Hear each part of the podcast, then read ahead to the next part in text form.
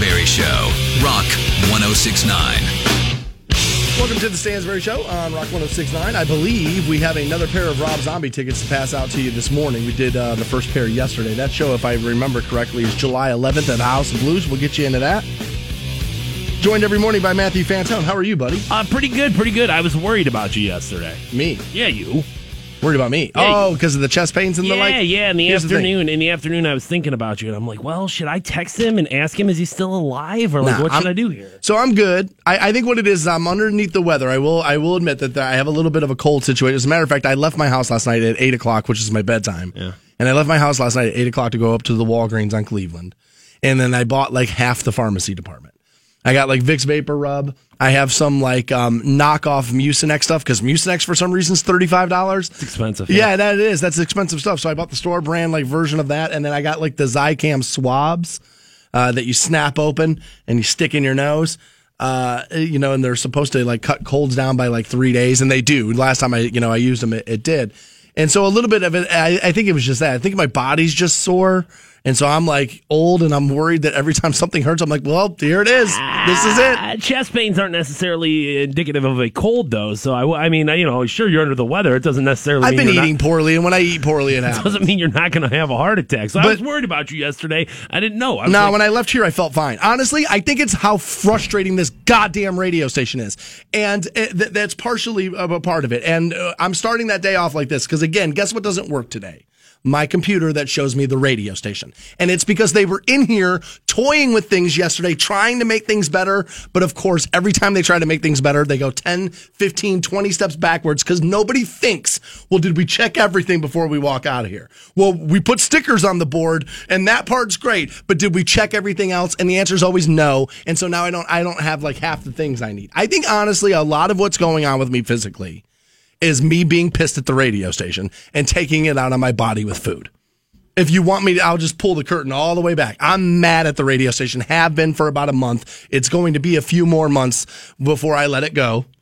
And I think honestly, I overeat when things like that happen. So I think some of the chest pains yesterday were indicative of that. It happens when I'm not eating well. And but I'm fine. I mean, I honestly, as soon as I went home, I felt great. Other than like I have a cold, I felt amazing. As soon it's amazing. As soon as I step outside of this building, I feel great. It's amazing.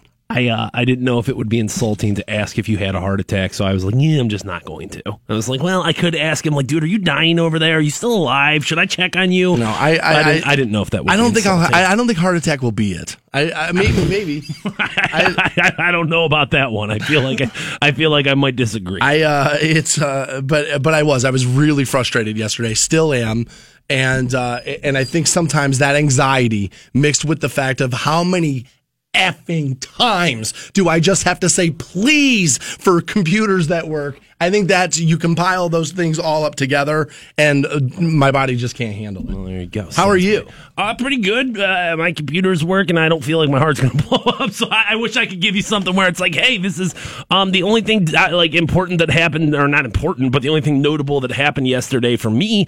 Uh, yesterday, I was sitting around with my girlfriend. We got done eating dinner, and I was like, babe, what do you want to watch on TV? She's like, I don't know. What do you want to watch? And I was like, hey. There's that WrestleMania documentary we haven't watched yet. Just came out, and she's like, "Okay, whatever." And she watches it with me. And was by- that on the network yeah, and by the end of it, dude, she was tearing up. Like she was like legit crying. And I was like, yes, this is the most successful thing I've ever done. Transferred a chick from Fairless into the WWE universe. It was amazing. And she was just like, bro how hard is it to get somebody Wow, from true, Fairless true. And she's into like, the WWE And she says to me, she's like, she's like, I don't care about it. I just care about the people. And I'm like, Megan, what are you talking about? Like that is what you care about. Of course you care about the people. And she's like, I, I don't care. And she's wiping tears away. that's the only part the Right. character is the only part Right, right. Everything else is secondary. Everything else is like, well, You know what that is? It's a that's sport. I don't want to admit I like it. Exactly That's what exact- it was. That's dude. exactly It's what that is. Exactly what it was. It's like when your girlfriend makes you watch a chick flick, and by the end of it, like Marley and Me, and by the end of it, you're crying. You're like, God damn it, I like this movie. she tried to get me to like, or she tried to give the like, oh, pff, I don't want to watch that, but okay, I'll watch it. And then we started watching it, and it was like, it was like uh, Charlotte Flair was talking about her dead brother, and Vince McMahon's hugging his grandkids, and there's all sorts of like these emotional moments. And obviously, it's a documentary. It's it's it's filmed that way. It's edited that way. It's presented that way to pull on your heartstrings. Right. And my girlfriend was just 100 percent a sucker for it last night. So it's you know it's, uh, it's a little victory for me. I felt like. Well, that's good. I, uh, I, you know, you're worried about me yesterday. I, I almost died this morning. You okay? And I almost died this morning on my way into work. I'm worried Uh, about you dying every day. Every single day that we have something going on, I'm like, God, I hope he's not dead. apparently, um, I, I was in the way of somebody on 77 North this morning, and uh, and you drive a Ford F 150. Yeah. That that is, and surprise, he drives like a total dick. And uh, you know, there's some, there is something about that pickup truck that's lifted where it's like you, you're gonna be a dick behind the wheel. We know that. And so, like, he's like riding my ass on the freeway, and it's like a burgundy F one fifty, uh, a little gray on the bottom there, a little two tone type action, Okay. and the big silver grill wrapped around the front of it. And you're too much of a douchebag to listen to this program, but maybe your friends do and will tell you that you're the worst driver ever. Literally, I was doing 80 in the fast lane, and he was three inches off the back of me. There was somebody right next to me, so I couldn't move over. Right. And yet, so it's like, dude, come up on me and I'll move over if that's fine. That's the- Right. the, welcome to the rules of the road. But if you know, if you can see, why are you three inches off of me if I don't have, if there's no move for me to make? I, I, yeah, I mean, if you were just like you know lollygagging in the left hand lane, then of course get up on get- their ass. right. and, you know, You gotta do what you let gotta them- do. You let them know that you're there. But if, if this was a you know a quick moment where you just couldn't pass somebody, um, but you know, hey, when you have a giant penis, you're allowed to drive however you want to. this dude obviously has a foot and a half long. I think it's the other way. Oh, dude, come on! You can't. You, I've gone to Ford dealerships. You can't even fill out the paperwork for a Ford F1 anything unless your penis is ten inches. Like that is the bare minimum. Bare minimum. No wonder I drive a Honda Civic. I didn't know that. I was unaware. We'll be right back with more Stansbury Show. Hang on. Eve.com. Rock 1069 WRQK is conducting a test of the emergency alert system. This is only a test and should last seven seconds.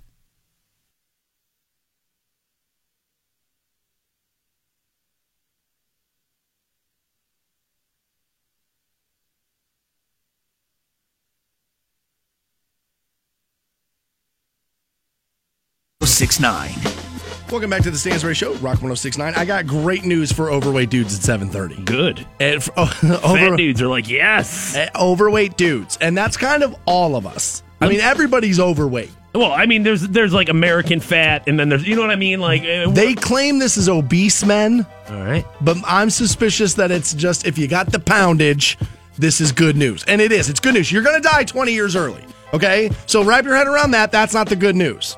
But while you're alive, you're going to enjoy your life more.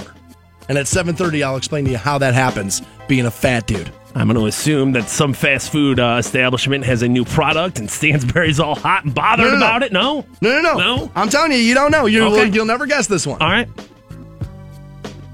and we'll pass out those Rob Zombie tickets at 9:30. You guys know I like local business. I like supporting local business, and that's why I bank with CSE Federal Credit Union. 100% local, not going to change anytime soon.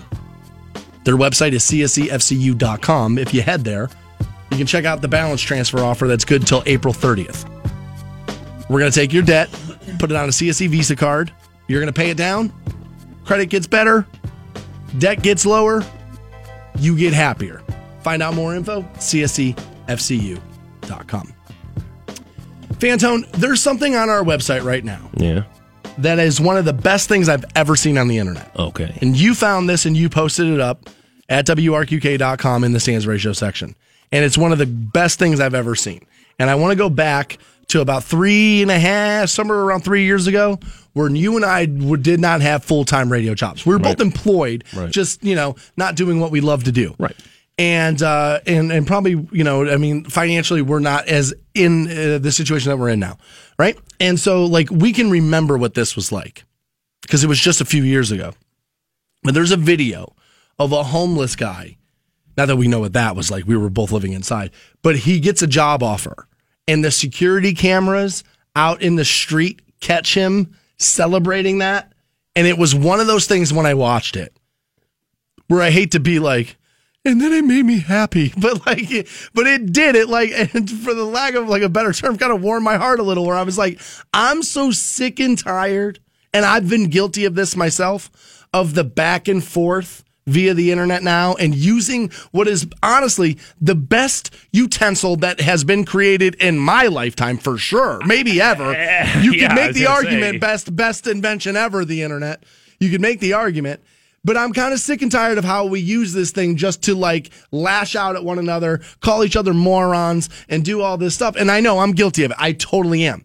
But when I saw this video this morning, I was like, oh my God, that's right. Like, I remember. I mean, I had to get a ride from a friend to come down here for the interview. That's where my life was. You know, I, I, think the, the internet obviously has its its its its assets and liabilities, its pluses and its minuses, but All things will be abused by a human. Yes. Oftentimes we focus so much on the negatives Negative. that we Right. don't embrace or don't even see the positives. And something like this, you never would have had an opportunity to see prior to you know uh, Facebook and things like that. It's awesome. Um, but uh, essentially, and since it's a security cam, there's no audio, but like you can legit just like feel it. Like you can like feel this Yeah. dude's happiness. And I mean, he's double fist pumping in the air, running across the street like he's celebrating. as the door closes too, you could tell like he was like waiting for that door Yep. to like snap or slam close, and then it was just like yeah. Now- and you know anybody feels good after getting a job. It Yes. means it means like not only did I'm on my way up. Yes, you're you, you've got momentum. Somebody thought you were worth it. Like a business, a company, uh, somebody hiring thought you were worth it. So that's a boost of confidence. But you can only imagine like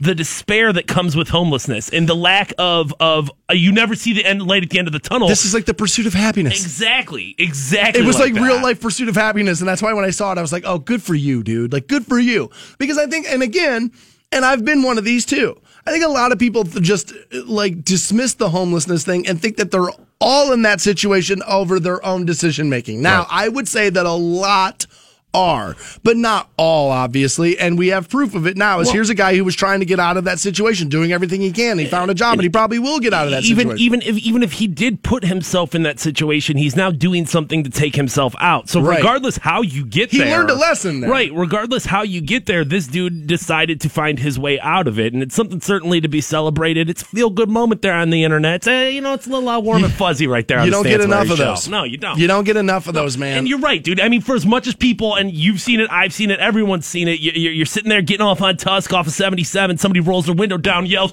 "You homeless piece of crap! Get a job." Get a job, bum!" And The amount of times I've seen people in a work truck do that with like the name of the business on, the, it's like, bro, then offer him a job. You're a landscaper. that dude for? That dude can that dude can take a glad bag and put leaves in it. Like, don't yell at him to get him a job. Offer him a job. get a job. job, you bum! You know what I mean? So I saw that this morning, and I was given like the bad attitude I've had over the, like the last two days, and I am. I'm I'm just in a bad mood. Piss and vinegar. I totally am. I totally am. I'll admit it. But when I saw that this morning, I was like, okay. I was like, you know what? Not only is it good to see that guy changing his life for the better, but it's also a little bit of, bro, put some perspective into your life. You're all right. Yeah, this so dude- your computer doesn't work at your cush job where you get to sit down all day. You're gonna be fine. This dude probably just got a job washing dishes or something, And is loves it. ecstatic. And, And is like, this it. is the best thing that's ever happened. If you me. yanked either one of us out of here and made us do this job this guy Threw got tomorrow, tank, hell no. we would be pissed. hell no. Yeah, it's honestly I needed that. I needed that. Pers- I'm sorry about the noise. This um, mic stand's really bad. I um, but uh, yeah, I needed that perspective. I did because sometimes I'll get a little, I'll get a little outside of that, and I'll forget what my life was like before I got this gig.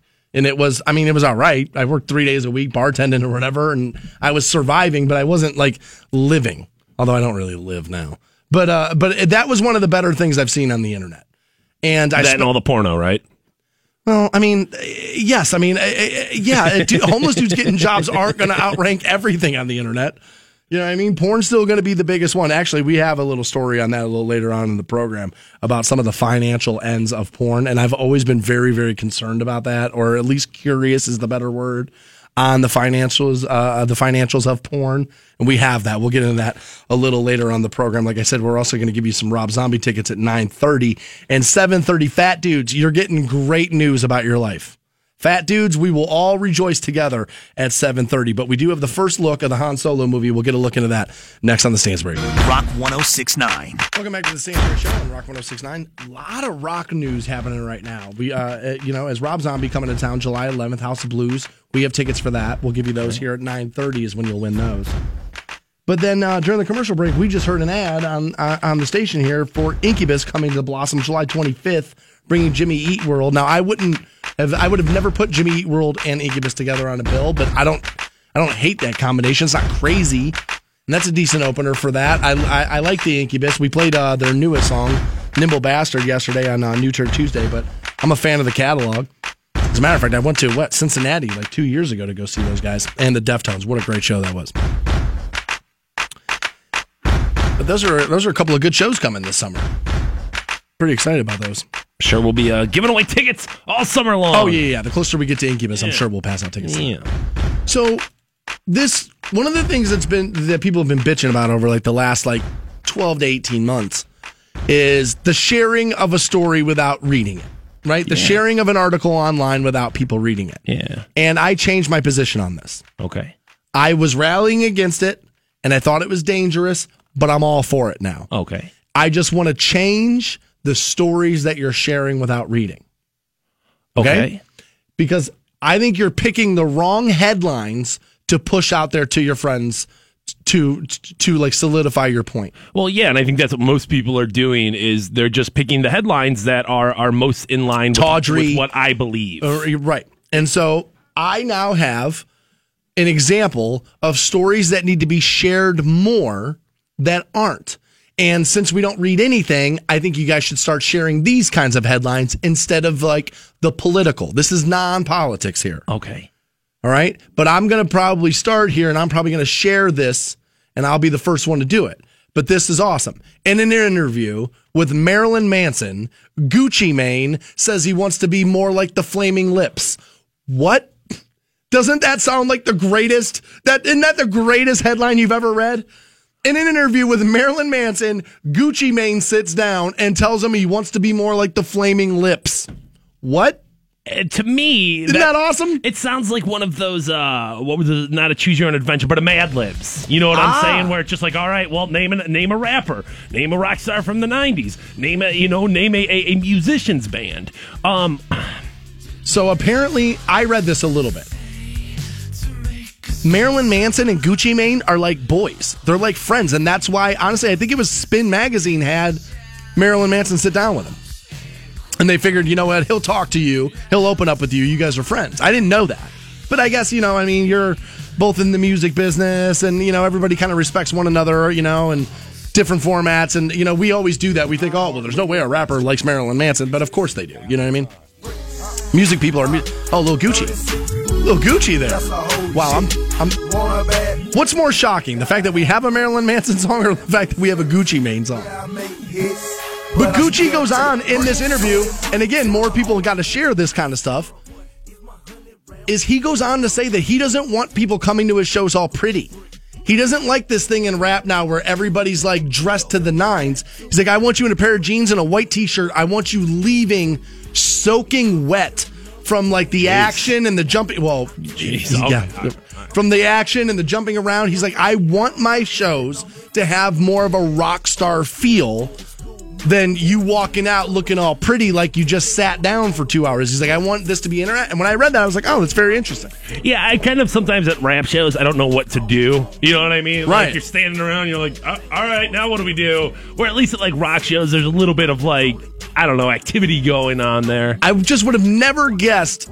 A, I would have never guessed that Marilyn Manson and Gucci were friends. And then Gucci Mane to be a big Flaming Lips fan. Yeah, that's I wouldn't have guessed that. I mean, Flaming Lips, uh, They're good. They're good. Certainly, very influential band, um, but kind of an obscure band. You know what I mean? Like, unless you were like a fan of '90s alternative, like early early '90s alternative. And Yeah, see, I lo- I was there. It's like I was Right. coming. I was. I mean, I was in high school. I was kind of coming into my own. I assume Gucci was not.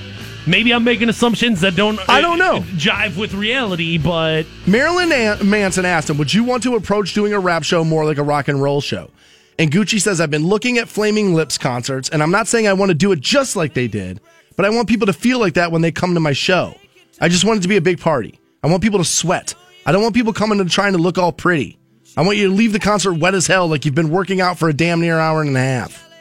And Manson sums up. He says, "So you want the chaos?" And Gucci Mane had this to say: If I could mix anybody, I would mix Hendrix, the Flaming Lips, and Liberace. I want to look like Liberace, just big diamonds shining, but I want the production to be like the Lips, and I want the crowd to feel that sweat like Hendrix. That's the show I want. Wow. Flaming Lips do put a lot into their live performances. Yeah, I mean I- they do. So I guess when you take it from that, like, okay, I what hadn't you're saying. remembered that. Like I, I, I've seen them, but when he said that yesterday, I was like, "Are they really that much of a production band live?" And then I started thinking about, it, I was like, "Oh yeah, I guess they are." It's just you don't really think of them that way. Eh, like I said, an obscure Most people band. think of them I mean, this song, and then you're done with the Flaming Lips. That's for most people. This is the song. even this is pretty obscure. I mean, you know what I mean? Like, Yeah, I think a- people my age probably know this just because it was in movies at that time. Like they- Kevin Smith always hid songs like this in his movies and stuff like that. 107.9 the end right here, dude. Yeah, I remember that station in 107.9 the end there. Yeah, that was my station when I was in high school. Gucci Mane wants to be like the Flaming Lips. Gucci. See what I'm saying? Those are the headlines that it's okay to share without reading. Should take this advantage to play some more Gucci, I think. I don't. I don't know. I don't. I half the don't. I don't know. Talking about obscure. But share, start sharing those kind of, uh, start, start, start blind sharing those headlines. I, when I read that yesterday, I was like, man, that's interesting. More Gucci Mane articles. That's what social media needs. That is what you need. You need more articles about dudes with ice cream cones tatted on their face. That's what you need. You need those. So uh, we now have official word that the Han Solo movie started filming two days ago. Okay. They started filming in London. They put out a picture of this uh, of the of like the staff and, and the cast the other day. They started filming at Pinewood Studios in London. Uh, we know Donald Glover will play Lando Calrissian. Alden Ehrenreich will play Han Solo. Emilia Clarke is in this movie, uh, uh, famous from the Game of Thrones. Woody Harrelson, which is the one kind of like what, and then Phoebe Waller Bridge, who I don't know at all. Actually, I don't. Uh, she's probably been in stuff, but I don't know anything she's been in. I will admit that I think the Woody Harrelson thing's a little strange. I hate Woody so much, man. I don't know. I love Woody, but I just think there there was part of these Star Wars movies. People forget you didn't know who any of those people were. You didn't know who Harrison Ford was. You didn't know who Carrie Fisher was really. You didn't know who Mark Hamill was really. And James Earl Jones hadn't become James Earl Jones yet. And so like you didn't know anybody. And I think there was part of that that makes it easy to like fall into this space non-realistic world and you buy into it. I worry or wonder rather if I'm watching this if I see Woody if I'm going to be like what's the white man can't jump dude doing in that? I don't know. He's a good actor. Uh, why don't you feel the same way about Donald Glover? He- oh, dude Donald Glover's not at Woody Harrelson's level at all. But I mean, you know him from other roles. Yeah, but what I'm saying is he's not a superstar. Like you could easily and he's not. I understand that you and I like him, but most people don't I'm even not, know Donald I'm not Glover's making the argument that the guy's a superstar. I'm just saying you know him from other roles, regardless whether he's a superstar or not. You're going to see him and be like, "Oh, that's Troy from." Uh, Oh, well, see, I don't have Community. a love. I don't have a love of Community. Okay, I don't. I was one of those people that didn't buy. I don't buy into all those type shows, and I know him from Atlanta, which was wildly overrated. Um, by the end of it, I was all in on Atlanta. Like the first four episodes. By the end of the season, I was like, "What? Nothing happened. This show's wildly overrated." Um, so he's good, but I but Woody's been dude. Woody's been in movies since I was a kid. Like that's a different thing than Donald Glover. I don't care about community. Maybe that's why. Maybe if I cared about community, I would care more about that. I just worry that Woody's going to be noticeable, is all. But he's a good actor, so depending on what they have him do, it'll be fine. And I mean, I guess I mean I know Emilia Clarke from Game of Thrones. right. Yeah, but she's. I don't think she'll be a focal point. I don't know. I'm excited about this. This is the movie I've been waiting for. And I've long said, I know Disney's going to eventually screw up the Star Wars brand. They totally will. There's just, dude, there's a Star Wars show coming to Netflix. Like, eh, it's starting to get to the point of they're going back to the well too many times. And they will. But I have said, and I've long said, that as long as you give me a Han Solo movie that stands on its own that I can enjoy, and you give me a now this is just me, not all Star Wars fans, but if you give me a Han Solo movie that I can enjoy that I like, and you give me a good Boba Fett standalone, I'm good. And then after that, I don't care what you do. You can start putting logos on them and start selling theme park tickets in the middle of the movie, and I wouldn't even care. It's just I just need those two things. So I am a little excited about this as this is coming out. I think the dude who's playing Han Solo looks good. It looks like he's supposed to, or at least the guy in the middle was the dude, right? Yeah, uh, the guy in the leather jacket. Okay, yeah, which is I weird thought- because they don't have him in the pilot's chair. They have another nerdy kid in the pilot's chair. I thought it looked appropriate. Like, Yeah. right, that looks. He looks like a Han right Solo type dude. Yeah. Obviously, Chewbacca looks like Chewbacca. They're just going to put somebody in the suit. Might be my film debut. Is that right? Yeah. No, you could. No, honestly, dude, I think you. I think you're even taller than that dude, Do right? a little, uh, do a little Canton Star Wars. I got Chewie. I'm pretty excited about that. Yeah, Alden Ehrenreich looks like a good Han Solo. You're right about that. He kind of like his face kind of fits the role. It's gonna be tough. Imagine filling in for like one of the most iconic characters of all time, and that's what you're doing. I mean, there's no way to top Han Solo, right? Like nobody's walking out of there going, "Man, that guy did a better job than Harrison Ford." Like that's a tough gig to get because I just think you're going to be judged in a way that might be unfair. I'm never going to like you more than Harrison Ford. But I guess for the younger generation of guys my age taking their kids, their kids will love them just fine. And that's what Disney cares about right now. Yeah, they don't care. They know they've got you. Yeah, I'm buying the I'm going to the movie regardless. They know that. I am excited about that one. Fat dudes, I have exciting news for you. 7:30 this morning, you're getting the best news you're going to get all week about your physique. I'll give you that at 7:30. We'll be right back on more Stansbury show. This report is brought to you by the Greater Cleveland Auto Show. 69.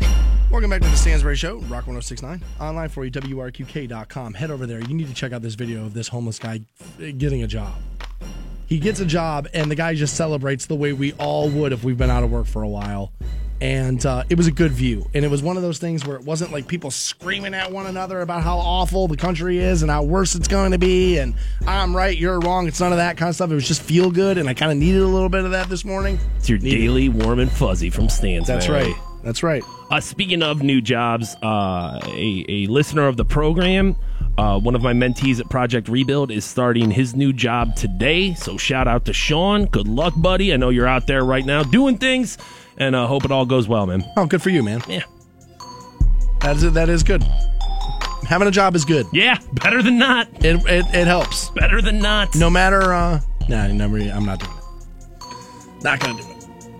Politics screaming. Well, uh, angry. Okay, all right. I didn't. wa- There is something here, a little political, that I want to talk about just a little bit. All right. All right.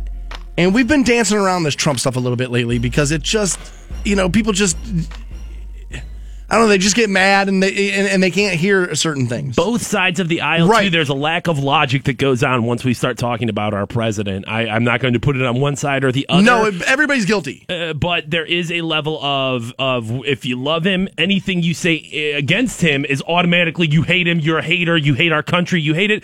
And if you're if you you're against him, but you're like, hey, I like this. People are like, oh, dude, you love Trump. You're a Trumper. See, excuse me, where I got into a little bit of a of a issue was yesterday with a buddy of mine that I work with at my second job. Right. And he was an anti-Hillary guy. He was not a pro-Trump guy. He was just a never Hillary guy. Okay. Right? And now that Hillary's lost, he's kind of being sucked into this whole pro-Trump thing. Okay. And I said to him yesterday, I'm like, bro, why are you going down with this ship? This wasn't even your guy. Not that the ship's going down. I was just using, you know, a, a piece of terminology that people use. I said, this isn't your guy. Why are you gearing up for this guy? Th- during the entire election, you were telling me how bad he was, but he was just better than Hillary. And now all of a sudden that he won, you're full on in this camp. Like, I don't get that. I understand not wanting Hillary to be president. I get that. I understand it.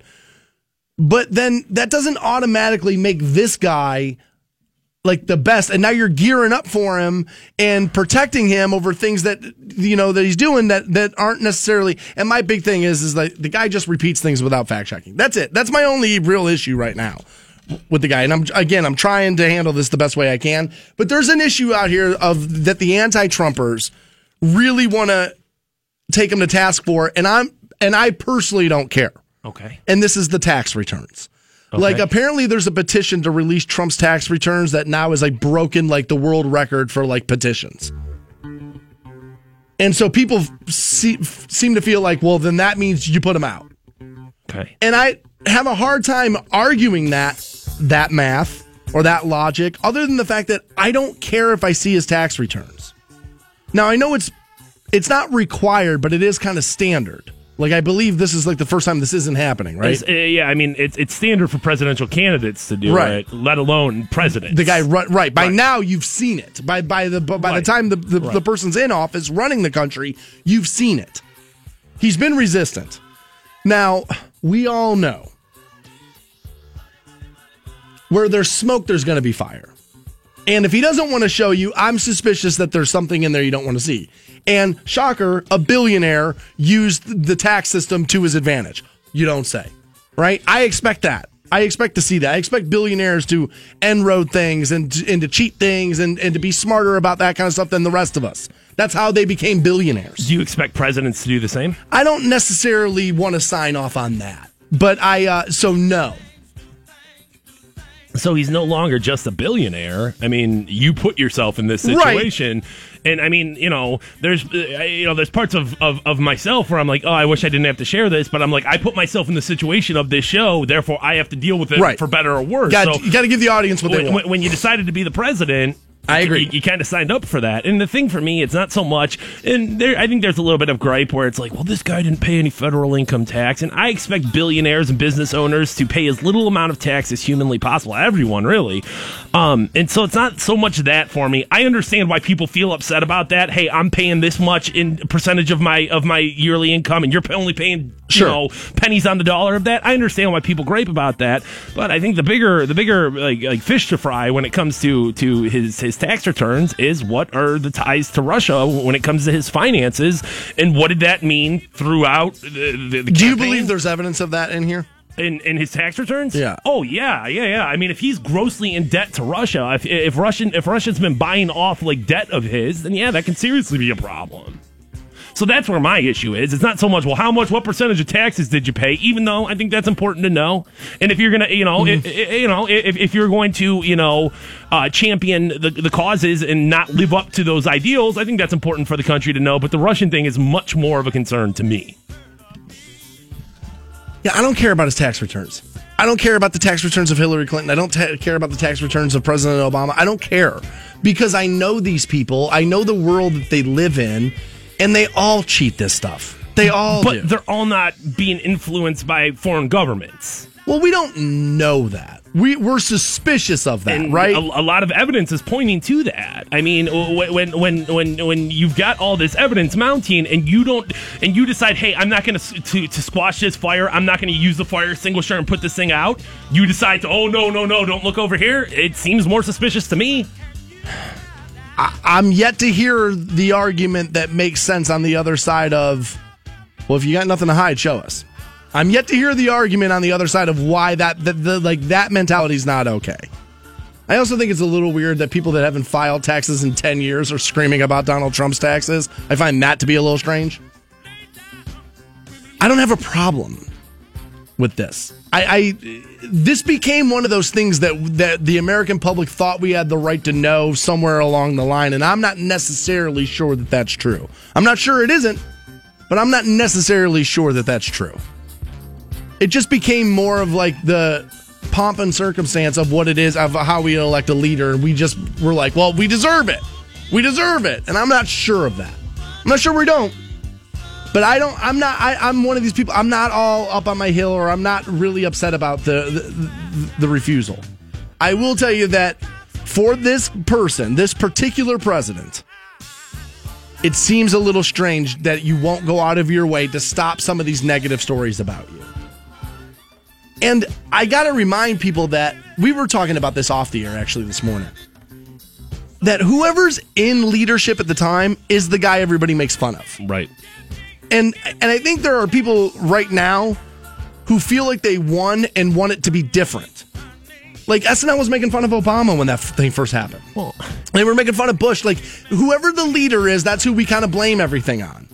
Right. And I mean like that's why we say like oh McDonald's employees or Walmart is because they are the the the bearer of that brand. They That's are, the fifteen dollar an hour person you think of. Right. That's you, you, when you're top of the pops. Yes, all things come to you. All jokes are going to be made about. Yeah, I mean Seems strange. that's the way it is. It seems seems strange. It, it, it almost feels like people want special protection for this right now, which I don't understand. If you if you get that job, you're in you're in the well a safe space maybe, and th- if you get that job, you're in the crosshairs. Welcome to it. I just I don't have an issue with this tax return thing. I really don't. And maybe I'm being short sighted. I can make room for that.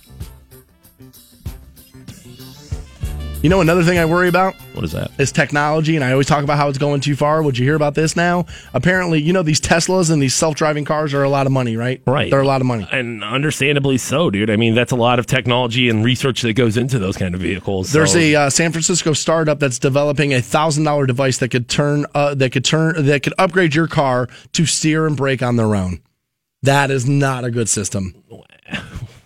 so it can it, it turns a car into a self driving car essentially. Yes, Okay. essentially is what's going to happen. They're creating a thousand dollar device. So a University of Nebraska Omaha senior.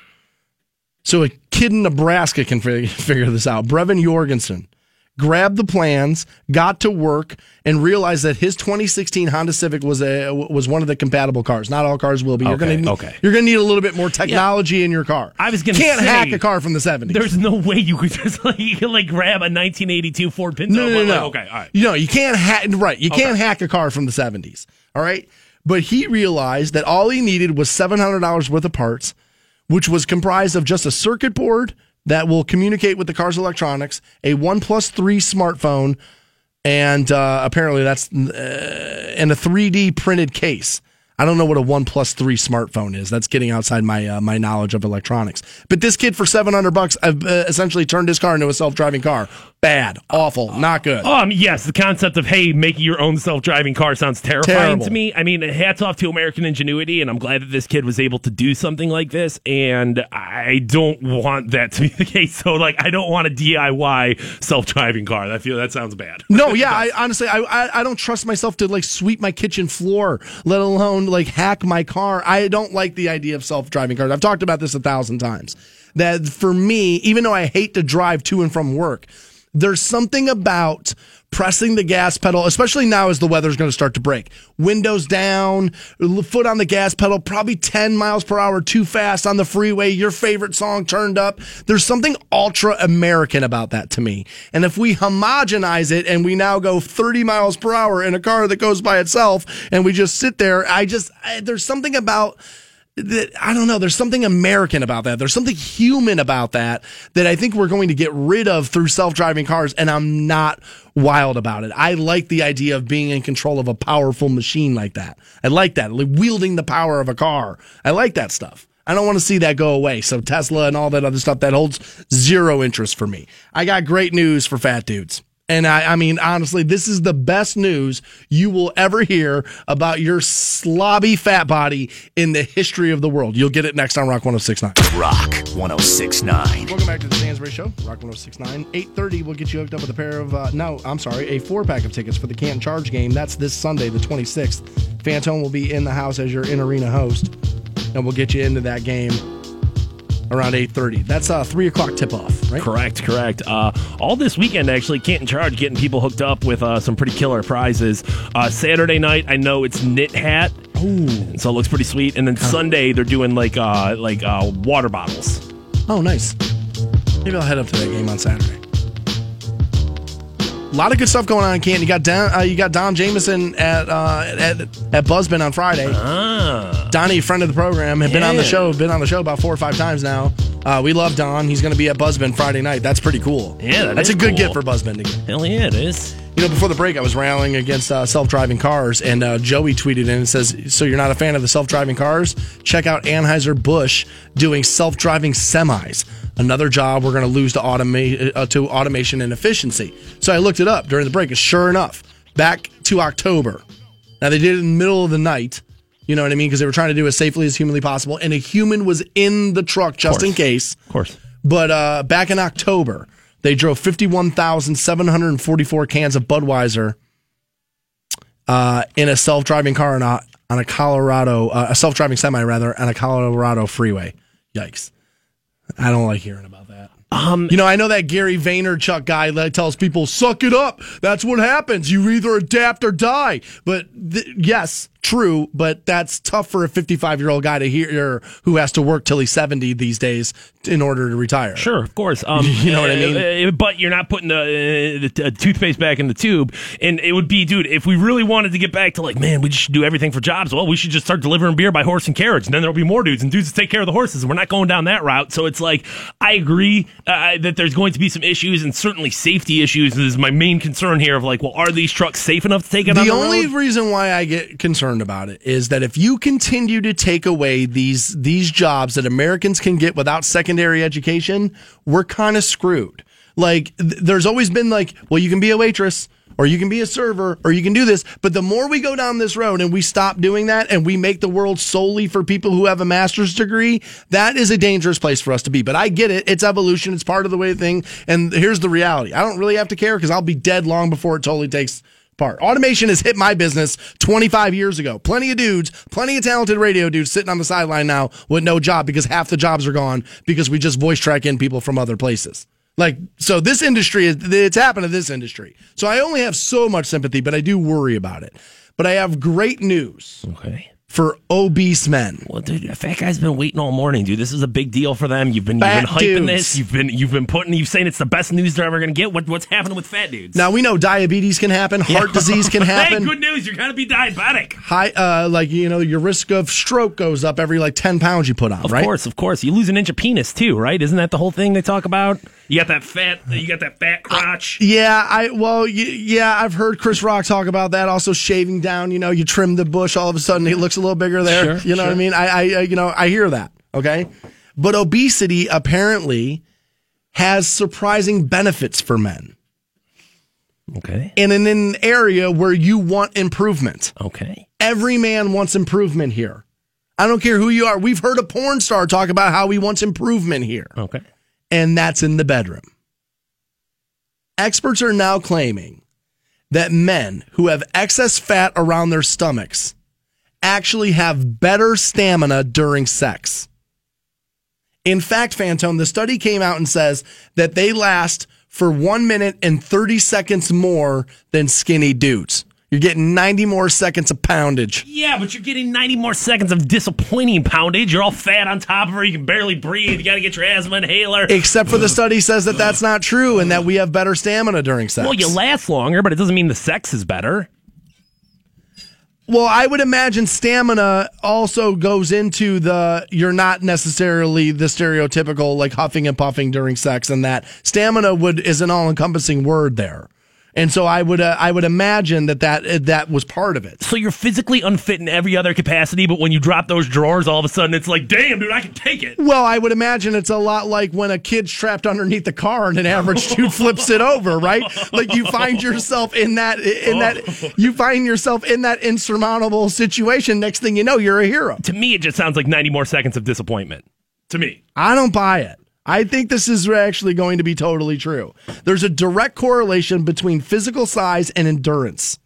The reason is because overweight men have a higher presence of uh is it estradiol?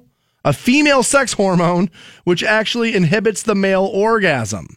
So this is actually bad for you, but something good comes out of it on the other end. Jeez. The result is similar to those uh, provided by like those you've seen now commercials for this for uh, like climax delay creams, Right. And like the wrapping, and which will help uh, suspend your ejaculation by requiring more stimulus to climax. It adds a little longer onto a man's average for penetrative uh, sex, with the duration time being six minutes for most. They say here, overweight dude, which is a minute and a half longer than a skinny dude. And we've talked about this all the time. People have a very misconstrued um, ideal of what of how long sex should last. You know what I mean? It's all we actually we have found out over a previous study that we've done on the program that women want it all wrapped up in 25 minutes, and that includes foreplay, Right. you know, Well- some of the cuddling and all of it. Just wrap it all up in 25 minutes. I, I- and uh, you know, uh, unless it's like, hey, dude, we're about to marathon it out, dude. It's about to be sex session up in here. I think most times it's like number one, I don't have the energy for like a an, an all night sex session. Number two, it's like I don't have the time. I got other things I got to do. I got to get to sleep. I got to go take care of the kids. I got to, you know, uh, dude, the dishes still aren't done, and all those different things that people have to deal with. outside of the first time you you, you sleep with a chick and Right. it's like you really you're trying to go the extra because you just want to get a call back You know what I mean? It's like you just want the audition to go well, so you get the role. That's all. And so like you find yourself in that position where it's like you're trying to overcome and like be like the best lover you've ever been in your life. Like the first time you sleep with somebody. Outside of that, once you sleep with somebody ten times, it's like, dude, we don't care about this. Like let's just knock it out and we'll move forward. And so, uh, honestly, the best part of a relationship that I remember is kind of that, where it's kind of like, you know what, we both need this. It's a physical need, it's primal. Let's just do this five minutes in and out, and now we're back to like our normal lives, but we're happy. So what do we need that extra 90 seconds for? Fat dudes got, got screwed again. Got screwed again. I think, honestly, let's, I mean, dude, plenty of men worry about how long they're lasting in bed. And I will tell you that I think, honestly, that you could, you could self, a lot of this is self defeating.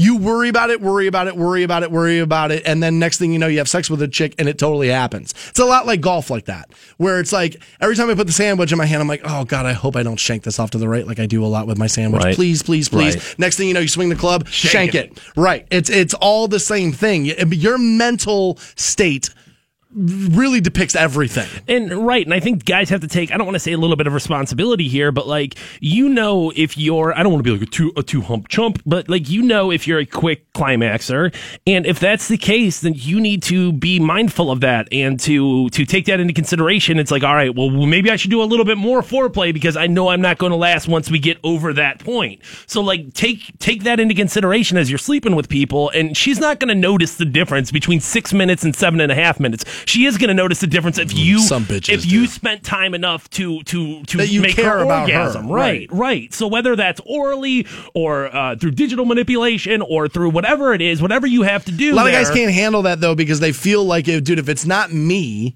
if I i- if it's not penetration that did it, that you feel less than. But that's on you. You can't blame the chick for that. Right, right. I'm sure she's Women I'm, orgasm very differently than men do. I'm sure she's okay with like, all right, hey, you know, like I said, she's not going to know between six and seven and a half minutes. She's not going to know between six and seven and a half inches, dude. She just wants you to pay attention to her and talk to her. Uh, Zane says all this is saying is that it takes longer for guys to climax. They're still out of breath and sweating grease onto the crying girl underneath.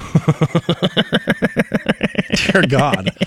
Eating pizza while he's having sex. I, uh, care. I mean, dude, I'm a fat dude, but I, I I don't necessarily have that problem. Like, I'm not. Plenty of dudes out there do, right? Yeah, I guess this is where my negative body image comes into play because I'm not necessarily fat like that. right. Like Yeah, I this- just you- I feel fat like that, but I'm not fat like that. You do. You think you're way fatter than you are. That's true. I mean, uh, there's no denying that. Uh, I do. uh, So, so, so I hate my body. If if you put an extra fifty pounds of straight fat on you, and then you you you, Oh, you, you tried to well, how do you even get laid? you tried to mount a, a, a young lady. Well, there's there's fat chicks out there. like like they want to get laid too. I mean, so it's not. Yeah, but dude, one in one hand and crap in another. I mean, right? Um, Which hand gets filled first? Do you feel like on a regular basis or with any consistency that that that you're in your own head about like, well, how long am I lasting? Yes. Really? All the time. Really? Yes. Really? It's not an issue for me. Of course, I can point to instances in my life where I was like, "Damn, dude, like that was quick." But like as a whole, like for a for a uh, my entire sexual life, that's never been a thing that I've really. Well, you gotta understand, dude. I don't. I'm not sleeping with a relationship. That's I'm, different. I'm saying even in my single days, I just like I, I, I it wasn't a problem. For I me. mean, it's not a problem, but I but I'm a man, and so my my uh, my self esteem is directly re- uh, related to my sexual performance. I think more often for me, it's all right, dude. Let's go. Hurry up, man. You're still doing this? Like, dude, we've been done for the last 20 minutes. Why are you still humping me? See, I will say, I will say, dude. Once I'm in a relationship, that's very much the case because honestly, I am one of these guys that's totally built on convincing a chick to sleep with me is way better than having sex with her. Like taking a woman from oh god no to all right. I mean, he's kind of funny. I can't believe, dude. I'm gonna bang this guy. I can't believe this. Like, I that's the part I like. Once I'm having sex with you, I'm like, oh god, I hate you. Like, I honestly, unless we're gonna date, like most of the time, and so there is part of that. And sometimes, dude, it's just two thirty in the morning, and I don't care, and I just want you out of my house as fast as humanly possible. And so, like, there's you know, there's there's part of that because I'm not real big into the overnighters unless we're a we're a thing. I'm not I'm not real big on you staying the night. Like, uh, you don't live here. Only I live here. So I, I'm, I don't think it's a big concern for me, but there have definitely been times where I've gone to bed with somebody really hot where I was like, oh my God. Like, dude, this is the Super Bowl. And even Tom Brady gets nervous before the Super Bowl.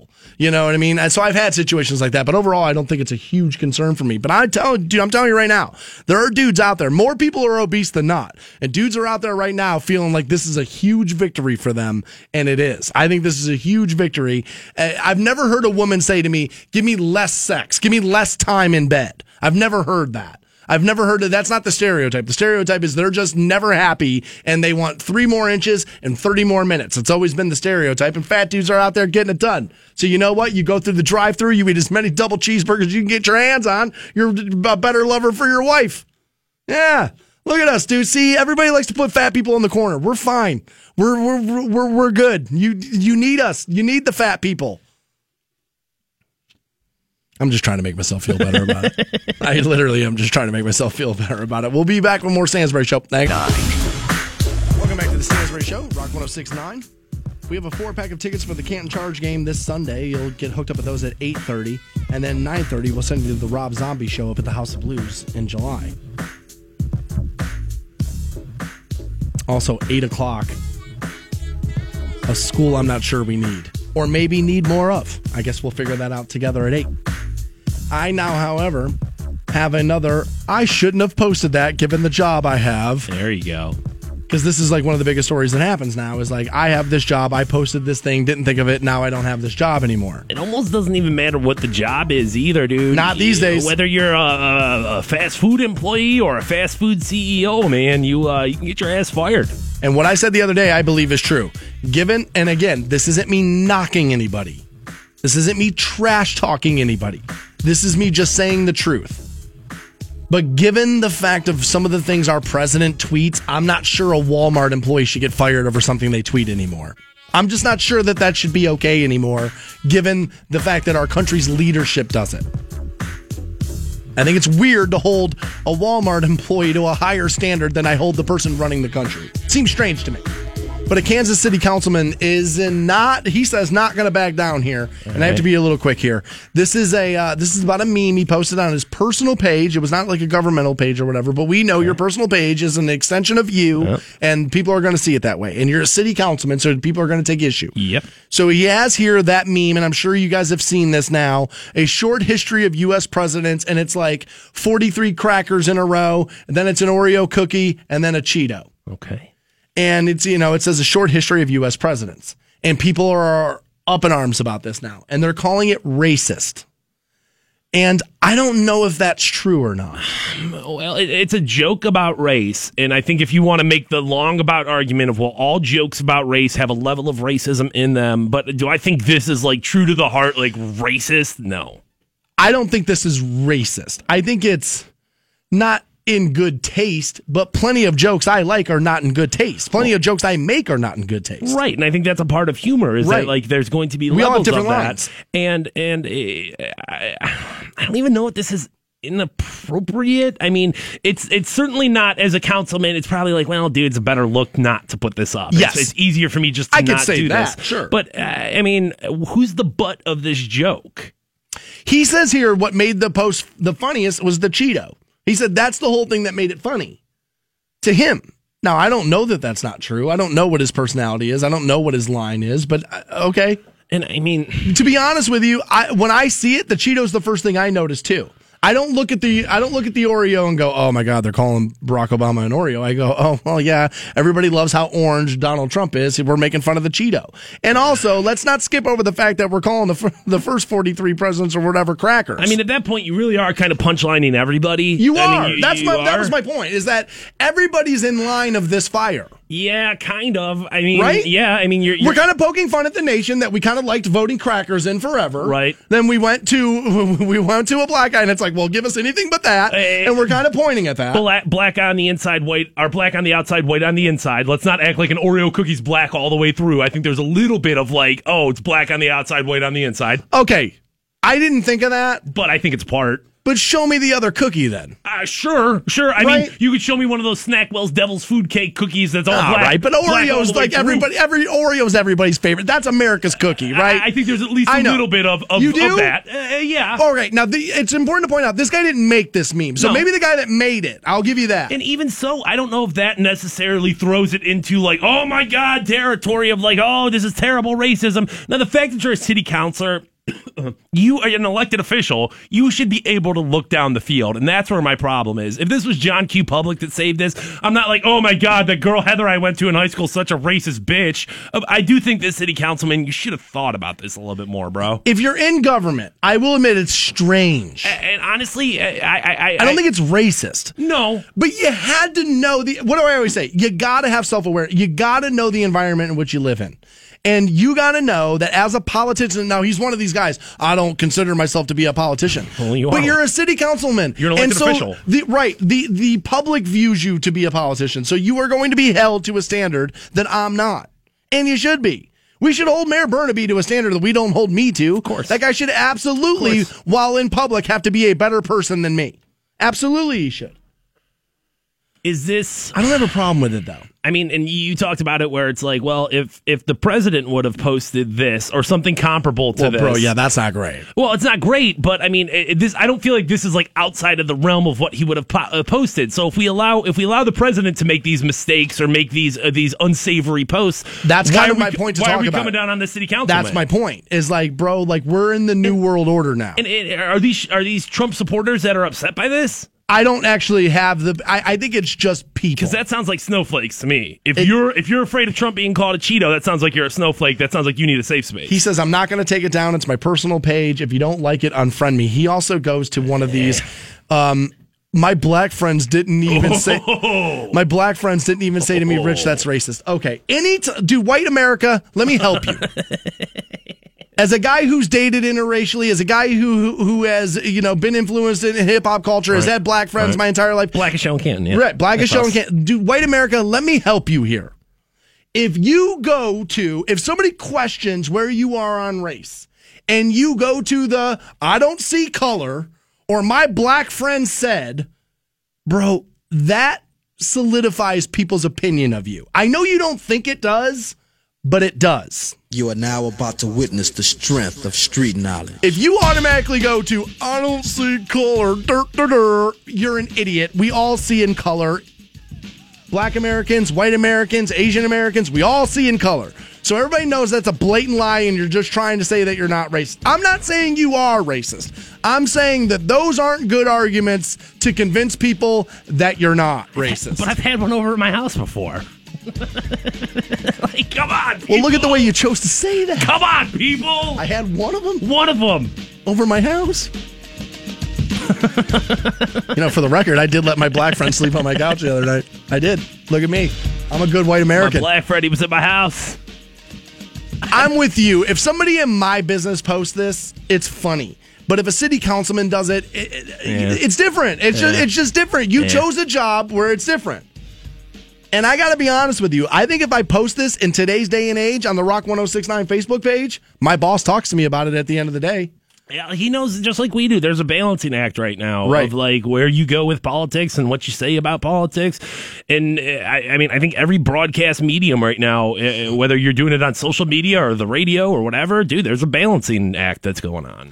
Yeah, there is. You uh, you, you do kind of have to hold everybody's hand right now. You just it's just the way it is. It's not right. It's not wrong. snowflakes. It's just a lot of uh, yes, of uh, on both sides of the aisle. There, everybody's a little fragile right now. That's why I say all the time. This job's dude. This it's never been scarier to have my job ever in the history of broadcasting. Ever. It's never been scarier than it is right now. Parents, I got good news for you. Your kids are going to get smarter. This sounds like one of these things like, I can't believe we need this, but we do need it. And I'll give you that next on Rock 1069. Stansbury Show on Rock 1069. Welcome back to the Stansbury Show, Rock 1069. If you're still carrying around that that high credit card debt that you racked up over the holiday season, I can help you. I'm going to point you to my banking institution, 100% local, CSE Federal Credit Union. Been with them now the entire time I've lived down here. Love them. Super convenient with four locations. Also, their app offers me everything I need. I can pay my bills on there. I can check my balances in there. I can transfer money from one account to the other in there. Absolutely love it. But that credit card debt is killing you. The APR on that thing is just burying you in more debt, and I can get you out of it. We're going to send you over to csefcu.com. You'll switch your credit card debt over to a CSE Visa card with a much lower APR. You'll pay it down. Your credit gets turned around. You'll have more money. You'll be happier. And all of a sudden, you'll walk around telling everybody that I'm the man because I saved you a bunch of money. So hit up csefcu.com for more info on that deal. Available to you, I believe, until April 30th, but I would jump on it. Why waste more time spending more money that you don't need to? That makes no sense to me. csefcu.com. We've touched on this once before, Fantone, but it's uh, gaining Okay. some steam in the state of Maine. And, uh, you know, one of the things you hear millennials say all the time is, I don't want to adult today. Adulting sucks. I don't know how to adult. Right. You barely know how to speak. so I, I have no problem figuring out that you don't, that you don't know how to adult. The term adulting is pretty new, I feel like, but the concept I think has been around forever. Where Yes. you know people are I'm just, it was called lazy back in the day. right. People are are, are, are are unwilling to take care of of their responsibilities. I would agree. And so a school in Maine called the Adulting School Jeez. is open and dedicated teaching skills like these to fledgling adults. okay. It offers, the school will, private social media groups and live events at local bars and restaurants. I could see this happening at Buzzbin. Put a pin in this. Don't knock this too hard All right, because we this- might come up with a business plan. Here. we okay. might be hosting this at Buzzbin pretty soon. Right. I could totally see this happening. All right. All right. hey, learn how to adult from Fantone and Stansbury. Combined credit score and IQ of seven. Our credit score is actually higher than our IQ, probably. How sad is that? That's terrible. But you can learn how to listen to this. Okay. From everything from network as a pro, which I do believe all people need. That's not a millennial Yeah. thing. That's a human being thing. Yeah. Human beings do not network as well as they should. I mean, especially in a in a in a professional sense. I mean, I, I think that plenty of people could probably do well to learn how to use the people they know to their advantage. You're not doing that enough. Most people aren't. Plenty of people right now are like, dude, I wish I had a better job. Well, maybe if you talk to somebody that you know, they would have a better job to kind of send you to. Change your routine, meet Right. new people. Next thing you know, all things are opportunity there. Okay. But it'll teach you everything from how to network as a pro to folding a fitted sheet. Carly Bouchard is 29. She sat with uh, some other young adults sipping drinks at a uh, at a main bar, and she says here, "I'm a financial cripple." Ooh, I don't know, millennial. Is that that that term seems a little mean? That seems a little out of line, millennial. You might want to watch how you write things online. And she says, even though she went to business school, she needs adulting school. She says, I'm adult when it comes to my finances. This is somebody who went to business school. Which, once again, dude, I always tell you, people that graduated from college, you think that they're like, oh, they got to be brilliant. No, they don't, man. No, they just went somewhere dumb. for four years. It's what we were talking about with Kyrie Irving yesterday. People were like, well, he went to Duke. And it's like, that doesn't mean anything. Well, but at least these people actually went to the school. Right, Kyrie, Kyrie didn't right, go to Duke. I mean, right. he went to Duke, but he, He didn't go to played Duke. at Duke, Right. So I okay. I take your point and you're right about that, but dude, if you go to business school, you should be able to balance your checkbook. You, you'd think if you were a manager of a, of a company, you'd be able to balance your checkbook. and But keep a lot of people right, can't. Right. And honestly, do you have to balance your checkbook Well, and anymore? that's the thing too. Is everyone, oh, balance a checkbook? It's like, dude, who is using a checkbook? And what world am I? What I? I'm not using a. checkbook. I don't even have checks. No. Like I don't have not one check. I've got like I've got like a book of checks. Emergency checks just in well, case? just right, and it's I think it's one of those things. When I opened up my checking account, they were like, "Well, hey, we'll send you your ten free starter checks or whatever it is," and I'm like, "Okay." uh, I chose no on that option. Uh, and I was like, nah, I'm not going to waste your paper. I don't need it. But they say here another woman, Adrian, 25, watched a demonstration on how to properly fold a fitted sheet as her friend Emily Rice, uh, who was 26, coached her through it. She's like, I didn't know you had to put it together and then pinch it. I don't know how to properly fold a fitted sheet either, but YouTube could teach me that if I really wanted to learn it. You know what I mean? Why would I spend money on a on a, on a class? So the co-founder, Rachel Weinstein, got the idea from her work as a psychotherapist. She noticed that many of her clients struggle with the transition into adulthood. Things like paying bills on time and choosing a career were difficult for them. You know, she says, twenties. welcome, welcome to your twenties. right. She said, when you see 10 people feeling like they're the only one and they're all struggling with the same thing, you think, let's get these people together so that they can learn stuff and not feel so isolated and ashamed, Weinstein said. When I was when I I, was, feel like a little bit of a shame's oh right. when I was yeah yeah. If you can't pay your bills on time, you should be like, damn, dude, I'm an embarrassment to myself. like yesterday i just paid a cable bill that was severely late and it wasn't because i had didn't have the money. It's because i was lazy. And i was like ah pay it tomorrow pay it tomorrow pay it tomorrow. Next thing you know it's a couple hundred dollars. Hey, your cable's gonna get shut off, Right. idiot. And that, uh, dude, that's not because I don't know how to do it. It's Right. just because I was just lazy a couple of days in a row. I, yeah, I can't. Uh, I, I, I mean, I can't have. Uh, that's your twenties. Like, yes, I Welcome can to totally it. remember the. And I like the first time you moved out. And oh my god, I didn't know I had to pay the. I didn't know I had to pay the gas bill. And all, yeah, you make And you think- mistakes and you, you learn from those. Five bills come up that you didn't even think about. Right. You knew the you knew the electric was coming, but there's five other bills you didn't even think coming. She says managing money is a common source of stress for the school's attendees. Welcome to life. Yeah. You are born on a planet to which you owe money to before you've taken your first breath. Now, to acknowledge that and to do something about it, I feel like is okay. Like, yes, you know, a lot of people do have problems managing money. Yes, I. So I- do something. Right. I'm, I'm all for that. She says here, all of my students tend to be millennials and women. Uh, Scala, Lindsay Roscala, 32, said she's trying to figure out how to save for the future and pay off school debt. In job interviews, they're always asking, where do you see yourself in five years? And I never know how to answer that because I'm always thinking how to survive today and next week and what's coming up. Okay. I believe that high school could do a better job today. And I believe in education reform and like full on throw the system out, let's reform it from scratch. But I believe that high school could do a better job of teaching people life skills than let's get out of Macbeth. You don't need it. But uh-huh. teaching kids life skills in schools is important in the sense that, dude, we were taught the way we were taught because what was the big theory? You're not going to have an encyclopedia everywhere you go, but you do have an encyclopedia everywhere you go now. So let's throw all that out Yeah, but- and teach people what they need to know to survive the world that they're in. We've seen how misused that encyclopedia in your pocket can be, and it's not necessarily going to be true. Again, part of my thing would be to show people how to use that encyclopedia properly. Well, and I mean, I you know, I I, I think there's point there. Um, and I, I don't know, maybe this is at least when I went to high school, I took a class called life skills. That was like, hey, here's here's, and at this at that point, it was balancing a checkbook. It was. was it an extension of home ec essentially? paying, no, I mean it was pay, it was your- it was its own independent thing. It was like paying your taxes. Um, here's how you do this, that, and the other. And just because I decided not to pay attention during that class, now I can't be like, oh, dude, they didn't teach me anything. Well, that's fair. A lot You know of what I because mean? part of the problem will be teaching us trying to get a 17 year old kid to understand how important something later in life will be. Right, and and I, I, I, you know, I'll take your point point 100 percent with like, well, well, then you need to stop teaching Macbeth. But I think there's a greater understanding there of like, yes, you're going to have these things that you deal with on a day to day basis. But and you, I, I sent you that story this morning how they're trying to push like, well, cursive writing's coming back, and at what point are we just going to say, you know what, if it's not, uh, you know, See, I don't think we need that. if it's not building a widget, if it's not, if it's not doing your taxes, or if it's not filling out a W two, then what are we even? Your first of all, your signature, which is really the only thing people use cursive for at all anymore, your signature will be a thumbprint in two years.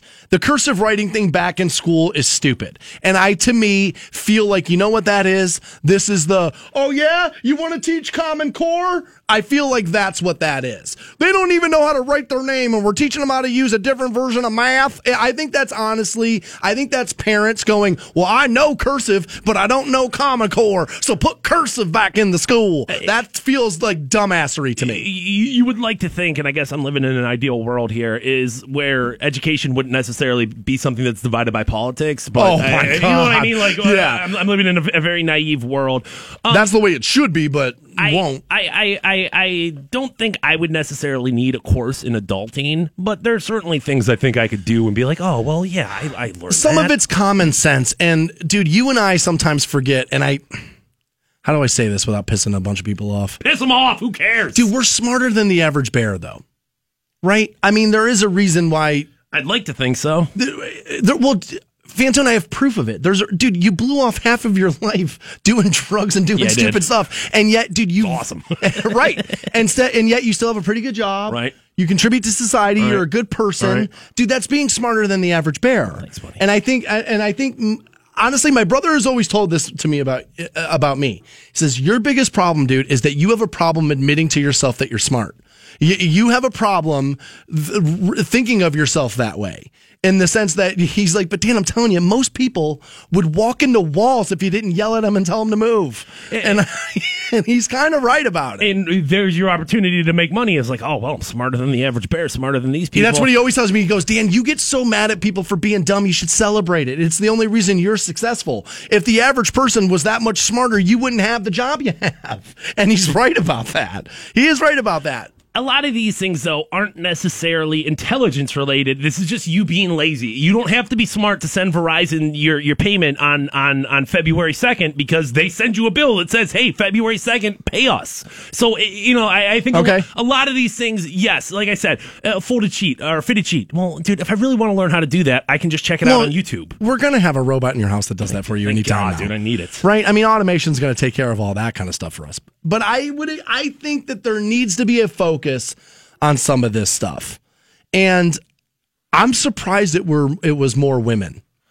Right, especially Yeah. when- you're talking about folding a fitted sheet. I hate to put you in gender roles, but isn't the? I mean, the whole- the whole theory is men are kind of, you know, what I bumbling mean? idiots. Men are too proud to go to something like this, though. Ah. Even millennial men. You, the, the. I'm a man. Yeah, the two. They're too like. Oh, I don't need to do that. Oh, I'm see, yeah, I just have a different outlook. I, uh, you know, I was kind of raised by a guy who taught me that, dude, you're not a man until you can admit what you're not good at, and until you can admit what you're weak at, that that you're not a strong man until you can admit where you're weak. I was raised that way, but I but yeah, I, you're right, and so sometimes I forget that because I was kind of taught that that my worth on the planet has nothing to do with my masculinity. You know what I mean? My dad was very big into like, dude, your worth has nothing to do with that. Your actions to other people and those kind of things will how you'll be ultimately judged and like those kind of things. So I don't really have that. So sometimes I forget that a lot of dudes do. Right. Some dudes have an Like F-150, I'm not a, right. am gonna drink this beer and crash and smash the can over my head, dude. As a matter of fact, I'd go hundred miles not to not to be that dude. I'd go 200 miles not to be that guy. So, but I don't like the cursive and, writing thing back in school. I think it's a waste. I think honestly, we're not teaching kids at a fast enough pace as how this world is changing. Technology's taken 3,000 leaps in the last five years and our education system's slowly crawling towards that. And if, uh, I feel like we got to start implementing a lot of this stuff into actual schools and not like, well, it's National Margarita Day, so chug a bunch of booze and we'll teach you how to fold sheets. It just sounds stupid. But if somebody wants to pay me to do it at Buzzbin, I'm in. you know what I mean? Write the check and your boy is in. You won't believe, guys, you won't believe what people want to do to your balls. We'll give you that next on Rock 106. Berry Show on Rock 1069. Welcome back to the Stansbury Show. If you need to break up uh, the monotony of day to day life, I got the best way to do it. I'm going to send you out to Medina. It's a high voltage indoor karting. If you don't know, it's high performance indoor electric go karting, and the track is awesome. Changes on the regular, foam walled there so they can move it around, make changes to it. And the karts themselves, super fast. Reaching speeds of 50. They have now a winter league. And what I like about this is it's non committal. You can sign up for the entire year, or you can kind of drop in, drop out, much like how fantasy football's kind of made that move. You can only do that at High Voltage Indoor Karting. You can find out more info via their website, which is highvoltagekarting.com. That's high voltage karting with a K.com, or by calling 330 333 9000. Now, you can also, when you call High Voltage Indoor Karting, ask them about the Stansbury Show special. It's Monday through Thursday, all day, all night. Three races for the price of two, plus free registration. Going to save you around like 17, 20 bucks out there out at High Voltage Indoor Karting. You need more info? It's highvoltagekarting.com. All right.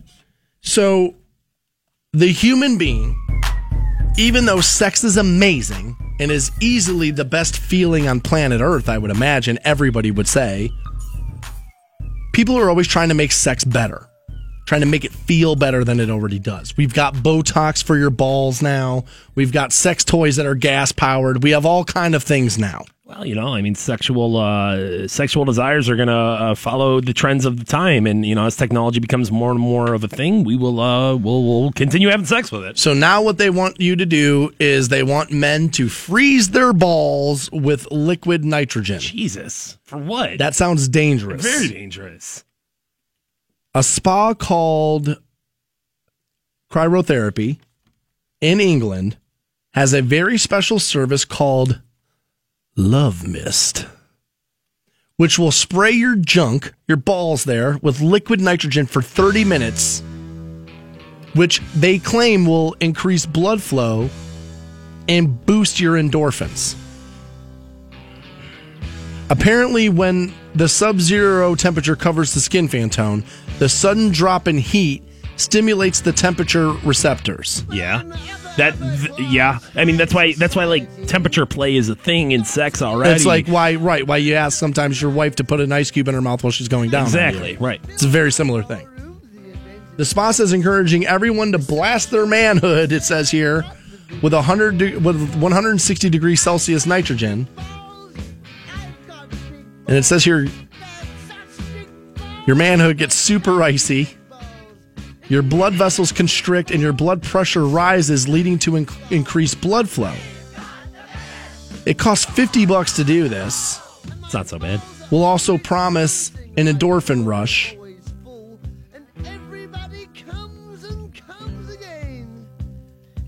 While the skin continues to feel the freeze, they say here, the body sends signals back and forth to the brain.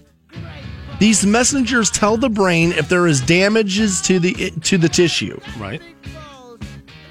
It's this that, along with the instant endorphin level energy boost and natural high, generates a tighter, youthful, clear, and vibrant genital skin appearance through boosting collagen. Yeah, but does that make sex feel better for me? I mean, they're just telling me I'm going to have tighter skin around the region, right? Maybe if you felt a little bit better about how the uh, how the boys are hanging, you'll feel a little bit more confident, feel good, or look good, So you feel, good, feel good, play good. Okay. Yeah, I can't. I can't say for sure that that won't be true.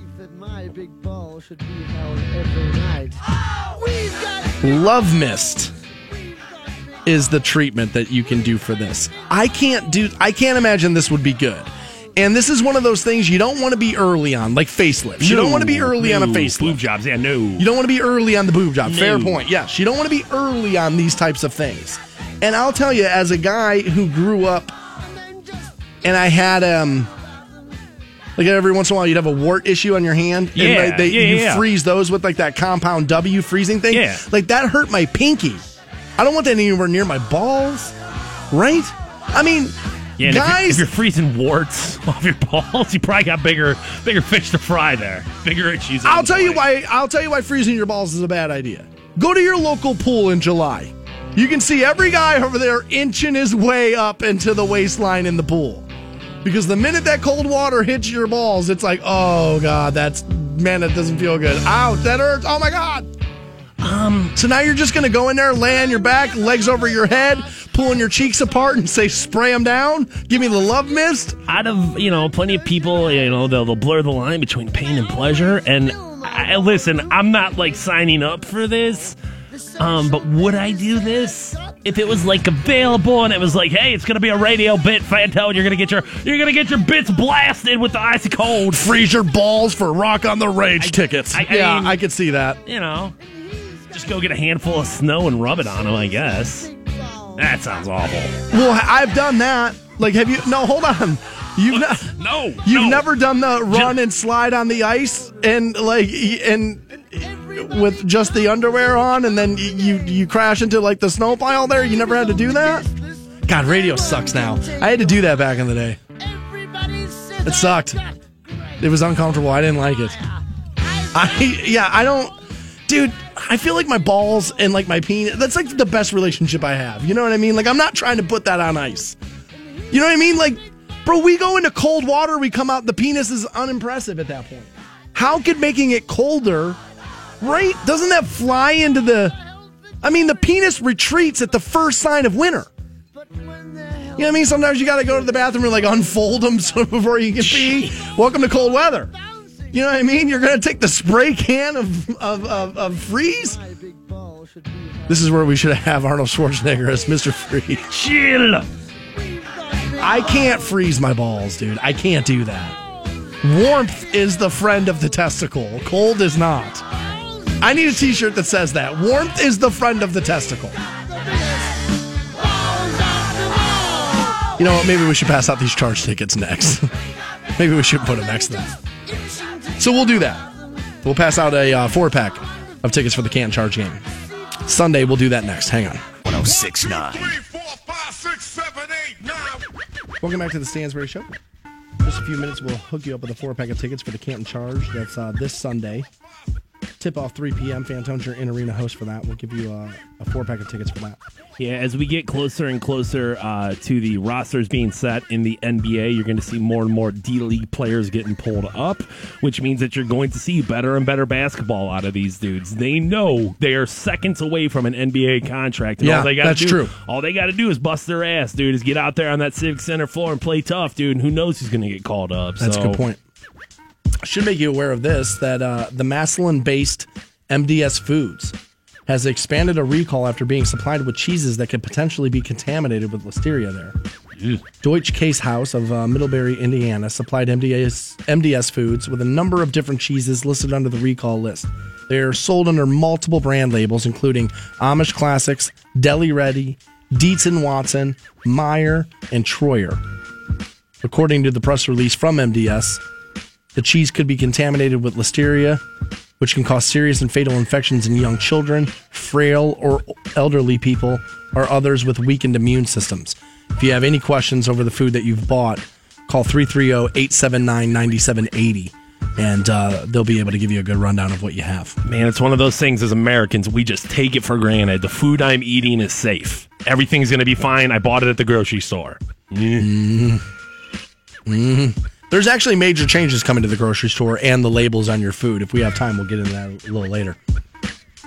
But I am reading an interesting story here from Candace Wiggins, and uh, Okay. I would I would imagine most of you don't know who Candace Wiggins is. No clue. But she was the number three pick in the 2008 WNBA draft, and she won a title with the Minnesota Lynx. And she announced her retirement last March, and she has some really interesting things to say about the WNBA. Now, for those of you that don't know, the WNBA has been pretty forward thinking and pretty progressive. Obviously, as like, well, a you have women, uh, you know what I mean, as your like as your players in your league. Okay, they've courted the LGBTQ fans for several years. They feel like there's a place to pick up some fandom there. Oh, yeah. and I would say, well, yeah, why wouldn't you? The joke about the WNBA is like, you know, you look out into a WNBA audience, you've got three Girl Scout groups and 147 lesbians. Like that's That's the joke. The joke, you and know, that's probably the, the reality a, a- a little bit on some level. And Candace Wiggins was straight. She was not gay. And she says here, this is a quote 98% of the WNBA is gay, and that she would have played two more years if not for the, this is her word, toxic environment that affected her as a straight woman. So you never hear about this going this way. And this is what I thought this was a little interesting. Well, I feel like pretty rarely is it gay majority. You know what I mean? Like, uh, not too many situations in life are you going to find yourself in gay majority. Yeah, depending on where you go. I mean, you go to a gay bar, yeah, there's going to be a bunch of gay people there. She said, I wanted to play two more seasons of the WNBA, but the experience didn't lend itself to my mental state. It was a depressing state in the WNBA. It's not watched. Our value is diminished. It can be quite hard, and I didn't like the culture inside the WNBA. Without revealing too much, it was toxic for me. My spirit was being broken. Well, as she talks about like you're, she said she's being exploited and nobody's watching. I mean, Well, she, she's saying primarily one of the big problems was nobody watches the WNBA and nobody does. right. And I mean, I don't know if I mean, they force like LeBron and those guys to make commercials about it, and you can tell it's forced. LeBron's not watching the WNBA. and I, I, I, don't know. Nobody watches the WNBA. I mean, welcome to the WNBA. You know what I'm saying? If if, But, if, if you're but that's but that's a small part of her problem, and I don't want to focus on the fact that nobody's watching it because what she goes on to say is that there's a toxic culture in here, and I buy this. I totally buy, it. A four-time All-American at Stanford, she asserts that she was targeted for harassment from the time she was drafted by Minnesota because she is heterosexually she's heterosexual and nationally a popular figure of whom many players were jealous. I could buy that.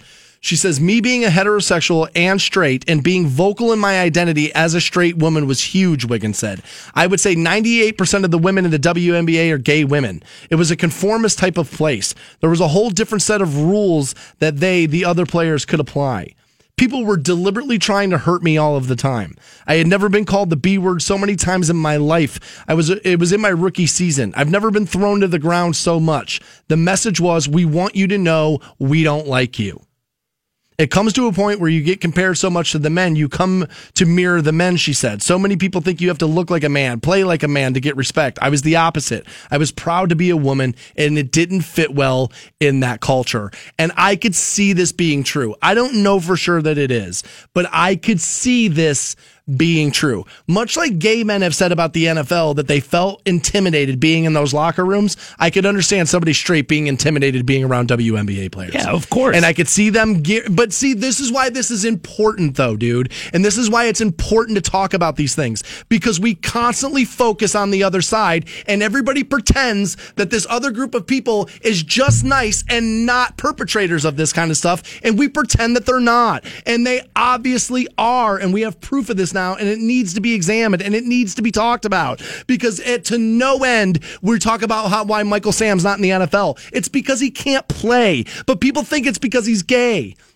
And this stuff is happening with gay people mistreating straight people and nobody ever talks about it. So not, I don't want to say I was happy this happened to this chick, but I'm happy she's out there talking about it because I feel like the LGBTQ community gets way too much credit for being inclusive and nice. And it turns out once you're deep inside of it, no, they aren't. No, they aren't. Which is what I've been saying all along, right? That people who do these people who try to go out there and tell you, look how good I am, look how good I am. Secretly, dude, they're as evil as anybody else. Nobody's any good. We're all bad. We're born evil. We're born with the, we're born with self-preservation built into us. You have to fight against that. And those, the best of us fight against it daily. But we're born with self preservation built into us. We're inherently bad. We're trying to figure out how to be good. But this, I, am so sick and tired of the straight white men are the devil and everybody else is so good when we have this. And this story is going to get buried and nobody's going to talk about this. It won't be on ESPN. It won't be on Fox Sports. It won't be on this stuff because it's not a bleeding story because it doesn't fit the narrative that the left and that this other side of this thing is so, is so more tolerant. It doesn't fit the narrative that the one side is bad and the other side's great. Do you feel like gay people are left? I mean, like you're putting this all on left when this is a gay. I mean, you know I, I feel like that's the it's a similar mentality, and I, I I feel like you're right. I probably shouldn't make that connection there, but there's definitely. I'll all right. I'll, I'll make it this. There's the mentality and social media that that community is so much more inclusive than anybody else, and it's a flat out effing lie. And I've been saying that from the beginning. It's is a lie. You're going to hear more and more of this, dude. I, am not. I'm not disagreeing. I know you you're not. This is an issue. I mean, and I guess my, my my point is is like, well, which way is right? Should people be be harassed for their sexuality? Should Michael Sam be harassed, or should Candace Wiggins? be Nobody harassed? should be harassed. Right. But what I'm saying is, is that we pretend that white straight men are the only people holding somebody else down when it's laughable. That idea is laughable. That whole side of the aisle is just as bad as the other side. It's just as bad. There's as many bad people and rotten apples in that group, but nobody talks about it because it doesn't fit the social networking narrative in this country today. It doesn't fit that. So this gets buried on the 15th page of Yahoo Sports. And now WNBAers are call- coming out trying to say that uh, this is about her and she just doesn't like this or I mean she won a title. She's pretty good. She must have been pretty good. She won a title. And uh, do people want to bury this because it doesn't fit your narrative that you're really nice and that the rest of us are evil to you? Bunch of fake liars. We'll be right back with more Stansbury Show. Hang on. 1069. Welcome back to the Stansbury Show, Rock 1069. I forgot to pass out those Canton Charge tickets. I'm so sorry. We will do that here. I promise you. 1 800 243 7625, the number you'll need for those. I also have Rob Zombie tickets. We'll close out the program with those. I do want to send out a uh, little tip of the hat from the, from our program and radio station, the Canton SWAT officers. You all right, buddy? What just happened over there? Did you Oh, just spill coffee on yourself? No, I didn't have any coffee. Oh. I was a little disappointed. Oh, is that there. what it was? I just saw you reach for the cup and then I saw you flinch and I was like, Son of what the hell's bitch. happening over there? Son of a bitch. But I want to give a shout out to Canton SWAT officers. They raided Okay. a Northeast uh, Canton home. This was yesterday and found a meth lab. Good. Canton Stark County Metro Narcotics Unit and Canton Police SWAT officers, armed with a search warrant, raided a Northeast home where two men and a woman were making methamphetamine. They uh, also arrested and jailed another woman on a misdemeanor charge of presence in a place where controlled substances are used or sold. So we'll stop right here. I'll, I'll give you the rest of the story here in a minute. But dude, if you're making meth in your apartment, Yeah. and I don't have anything to do with it, Yeah. and the cops like bury, like bust through the door, I can get arrested just for being in there. Um, I, mean, guess being for not reporting you, right? Well, it's reasonable suspicion, right? I mean, if your roommate's doing is making meth, I Yeah. mean, yeah. I guess okay.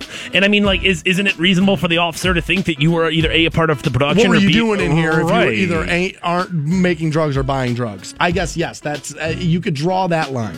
David Sutton, David Dyer, and Nikki Dyer, all of Spring Avenue, were arrested around 9 a.m. Tuesday at their home, where the officers found them with five two-liter bottles used to make meth. That's dangerous. Oh, yeah. Like, it, like first of all, making meth is bad and dangerous. But if you don't have the right equipment, this is how like houses blow up.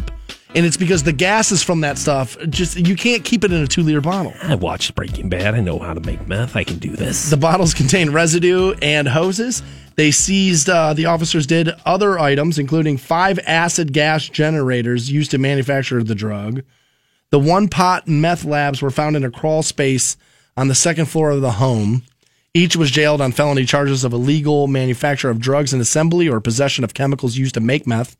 Nikki Dyer was additionally jailed on a misdemeanor warrant from Massillon Municipal Court, charging her with failure to appear for a probation hearing uh, on her theft conviction a while back. Ah, meth heads will steal stuff. I didn't think about that, but yeah, you know what? Those meth heads Yeah. will take a thing or two. Imagine that. So Canton SWAT, nice job. Yeah, well done. of course, of course. Um, I, I, I guess you know you just don't think about it. You said this was a home, right? Yeah. I mean, you just don't think about like what is going on in your neighbor's house. I'm sure the person who lived next to them, upstanding citizen, just trying to make sure that you know they pay their bills on time, and there's a goddamn meth lab in the house next to you that could have blown up at any second. You know what I mean? those things It's are terrifying. In, uh, those things are really, really dangerous. We, when I lived in Vegas, you'd see this all the time. Oregon too. Like Oregon was real big. All right, so on the uh, on the patio of the bar I owned, you could the the only thing you could see from there was the mountains and trees, and smoke piles. like at different, you know, intervals of the mountain range. And it was like, okay, well, bro, like we obviously know what's happening over there. That's the making of methamphetamine because meth is running wild through Southern Oregon. It's really bad. It's like the heroin problem here. The meth problem. I mean, dude, Faces of Meth, that documentary was actually filmed in Josephine County where I lived. I mean, bro, the meth problem there is something else. Now, now, granted, I think uh, a majority of hard drugs have gone through some sort of of of like production. Obviously, it's yeah. not it's not marijuana where you're just like you know Growing it. growing it, right? But that's one of the things where I was always like, yeah, meth, dude. That's just sweaty bikers in their basement putting it together, making it in a Seven Up bottle, and uh, Well, why- meth, meth started just like that because what you know what it was? People didn't want to afford cocaine. They were looking to find a cheaper cocaine because cocaine's a ton of money. You know what I mean? And uh, and like you can get a packet of meth for fifteen bucks. Yeah, that's- good luck getting fifteen dollars worth of cocaine. that's that's always been the thing with me is I'm like, nah, I don't want to do it if it, if it took if it took you in your basement. It's kind of like what I say about vaping. Okay, I and fine. The study came out and says it's a little healthier, or whatever. But if you're making it, I don't trust it. Like, and I know you can say the same thing about cocaine, and obviously throughout the history of my life, I have done that drug, but it's not something I do on a consistent basis. It's not even something I would even entertain doing. And so it's like one of those things where it's like, yeah, as an idiot, like in, in growing up and learning mistakes, I had done it. But now I would think twice of that. And if you can make it, I don't want it, is kind of how I look at the drug world. I'm with you. Let it grow out of the ground and I trust it a little more. Little and I know more, yeah. somebody's gonna be like, well, they spray it with this and they spray it with that. And it's like, I, I fine. But at the end of the day, we're talking about a plant. I feel a little bit more comfortable with that. And I'm taking what I would consider to be an educated risk in the smoking of the marijuana. Stop doing math, people. What are we doing? It's not city? On, good. Stop doing meth. Come it's on. not Come on. good. It's not social. No, no, it's terrible. You're going to make terrible decisions. You're going to rob people. You're going to hate yourself. Your teeth are going to fall out. You're Yeah. going to have gross. Dude, just stop doing math, people. Did you see this? You probably saw this. It's posted up at WRQK.com now, where a apparently they have banned the playing of Korn, Nickelback, Slipknot, Smash Mouth, and Creed. From is this the Department of Defense? Is that where this was? Yeah, this is Department of uh, Defense. Uh, Defense there says is effective 14 February of 2017. The following bands will no longer be allowed to be played in the CP. This applies to all times, not just work hours. Korn, Nickelback, Slipknot, Smash Mouth, and Creed. That's a weird group of bands to put together. I think it was just this guy making jokes about band he doesn't like. I don't think this is an actual order, but this is one of those stories that got passed around a million times yesterday. and I don't think that this is an actual thing. And I wouldn't put Korn and Slipknot in the same class as Nickelback and Smash Mouth. Like I kind of like Nickelback more than most people do, but I understand why you hate them, and I understand why they're hated on. But I don't think, much like Creed, I, I think they're better than most people will give them credit for. But I understand where the jokes come from. But I don't think Korn and Slipknot even fit that bill, right? Like they, I mean, I like Korn. I like Slipknot. so wait a minute, we have Korn in the system. It's in there. It's like 20 years old too. But yeah, I mean, it's a strange collection. There's no doubt. I can understand if I mean, you're Smash like, Mouth, I get. yo, I just dislike heavy music. Therefore, Korn, Slipknot, bands like that, too aggressive, too angry for you. And I think a lot of older people feel that way. I get that. But, But then Smash at that Mouth point, doesn't cover that. right? I would say at that point, then you'd like Nickelback because Or that's Smash Mouth, right, right, yeah. right. You, you you would you would have something in there that you wanted, but. Yeah, I can understand Smash Mouth. Remember when we played that Smash Mouth audio and he was getting like bread thrown at him at that at that event and he was telling everybody to go f themselves. Oh yeah, yeah. People were throwing stuff at him on stage. And F Smash Mouth, uh, they're big Golden State Warriors fans. They'll talk trash about the Cavaliers all the time. So F Smash Smash Mouth. I didn't know that. Yeah, you know Reflog, uh, the dude that Yeah, uh, yeah, yeah. he had like legit beef with Smash Mouth. Oh, that's where that came from. I thought he was just doing another one of his very entertaining Twitter polls. No, Smash Mouth legit like hates that guy. Everybody hates that guy. If you're if you're not, do you notice that? If you're not a Cleveland Cavaliers fan, nobody likes that guy. I've never met the man personally, but if your entire life is based around being an antagonist online, I worry about you. He's funny, and he's earned the following he has on Twitter. I get it, but nobody likes you. I don't have a problem with him at all. I'm a Cavs fan, so what he says doesn't bother me. Probably say the same thing about Smash Mouth. Like, yeah, somehow or another, you've created success, but nobody likes you. That's true. But I mean, I, it's just if you spend your entire breathing, waking moments being an antagonist online, no matter what your cause is, I kind of feel like you need to find out. Reflog and Milo Yiannopoulos. They're the same guy. You ever seen them both in the same place? It's, it's- it's I have question. Uh, while we are on somewhat of Northeast Ohio sports, one of uh, Cavaliers Nation, uh, exciting times. Uh, Larry Sanders is actually in Cleveland doing a workout with the Cavaliers right now, so I'm um, kind of excited about that. I feel like a big man in the in the center would be a good uh, good thing for the Cavs. So You think so? fingers crossed, buddy. Uh, 24 hours left before the NBA de- deadline. Anybody but Melo. Anybody there before the trade deadline's over, so we'll probably be seeing something soon, and then free agent signings will follow shortly thereafter. So uh, fingers crossed, Cavaliers uh, making some moves today. Anybody but Melo. As long as it's not Carmelo Anthony, I, I'm fine. I, I, I'll trust LeBron. I'll trust the leadership of what they want to do. And if they bring Carmelo in, then fine. I guess I'll learn to wrap my head around it. But I just don't see that being the fix. Um, seeing how it is, he's been on the trading block for two months and not a single phone call has been made about acquiring Carmelo Anthony. So I don't think we, uh, I don't think we, a championship contender, should be the first opening salvo in that conversation. But I'm with you. Let's sign some more players. Let's get some stuff done. Let's get LeBron some help. Absolutely. I want to bring another title here. I'm all for it. We do have, speaking of basketball, we do have a four pack of Canton Charge tickets. That's uh, this Sunday, the 26th. Fantone's in Arena host for that. We'll take caller 15 at 1 800 243 7625 on those. And I now have the exact number of times you need to have sex a week to capitalize on the health benefits. We'll give you that next on Rock 1069. Rock 1069. Welcome back to the Stansbury Show, Rock 1069. Online, WRQK.com. That's where you can head over. And uh, in the Stansbury Show second, uh, section, you can check out a guy who was homeless, who applied for a job, got the job, and his celebration is, well, infectious, is probably the best way to say it. It is. It's a feel good moment, even for two people who are just jaded at the world and pissed off at everything, like Stansbury and I. Just it's a feel good moment. Um, Sometimes you need some of those to remind you that, you know, the world's not all bad. a little warm and fuzzy moment for Stansbury. It's not all bad. little small spoon Stansbury right there. And dude, you know the thing with uh, you know homeless Put a people pin in that. We're going to get into that actually to end the program. with homeless people and jobs is it's like It's hard to get a job when you're homeless. Well, I mean, the- how are you grooming? well, how are you grooming? How are you preparing for your day? Where's the phone call go? Right when when when they you know Right. when they say hey we'd like you to come in you don't have a car you don't have anything availability to do anything so obviously a game changer for this dude and it was I awesome will- to catch it on camera I will always root for somebody in a bad situation that tries their best to get out of it.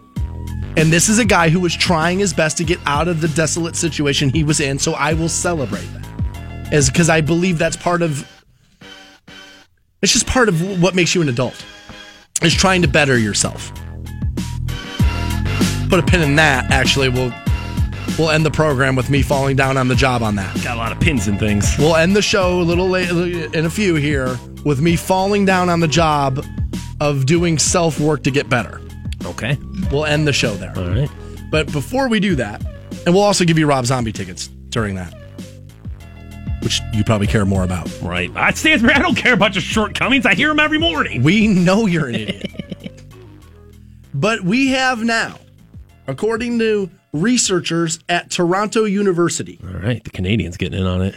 who claim now they can that they have not can but have figured out the amount of times a couple needs to have sex every week to maintain a healthier and happier situation. Okay. So this is all this is also about your health as far as it is about your the health of your relationship. okay Okay? And obviously, you know, a healthy sexual uh, identity and a healthy sexual life, sex life is going to lead to a healthier life. If I you mean, stop having sex as a couple, trouble's right around the corner. of course, dude, of course. And, and I'll just I, I know from experience because I had stopped like having sex with a woman that I was living with once upon a time, and part of it was I was trying to get out of that relationship. Right. And currently, right now, I know a woman kind of going through this with her man, and she bitches about it a lot.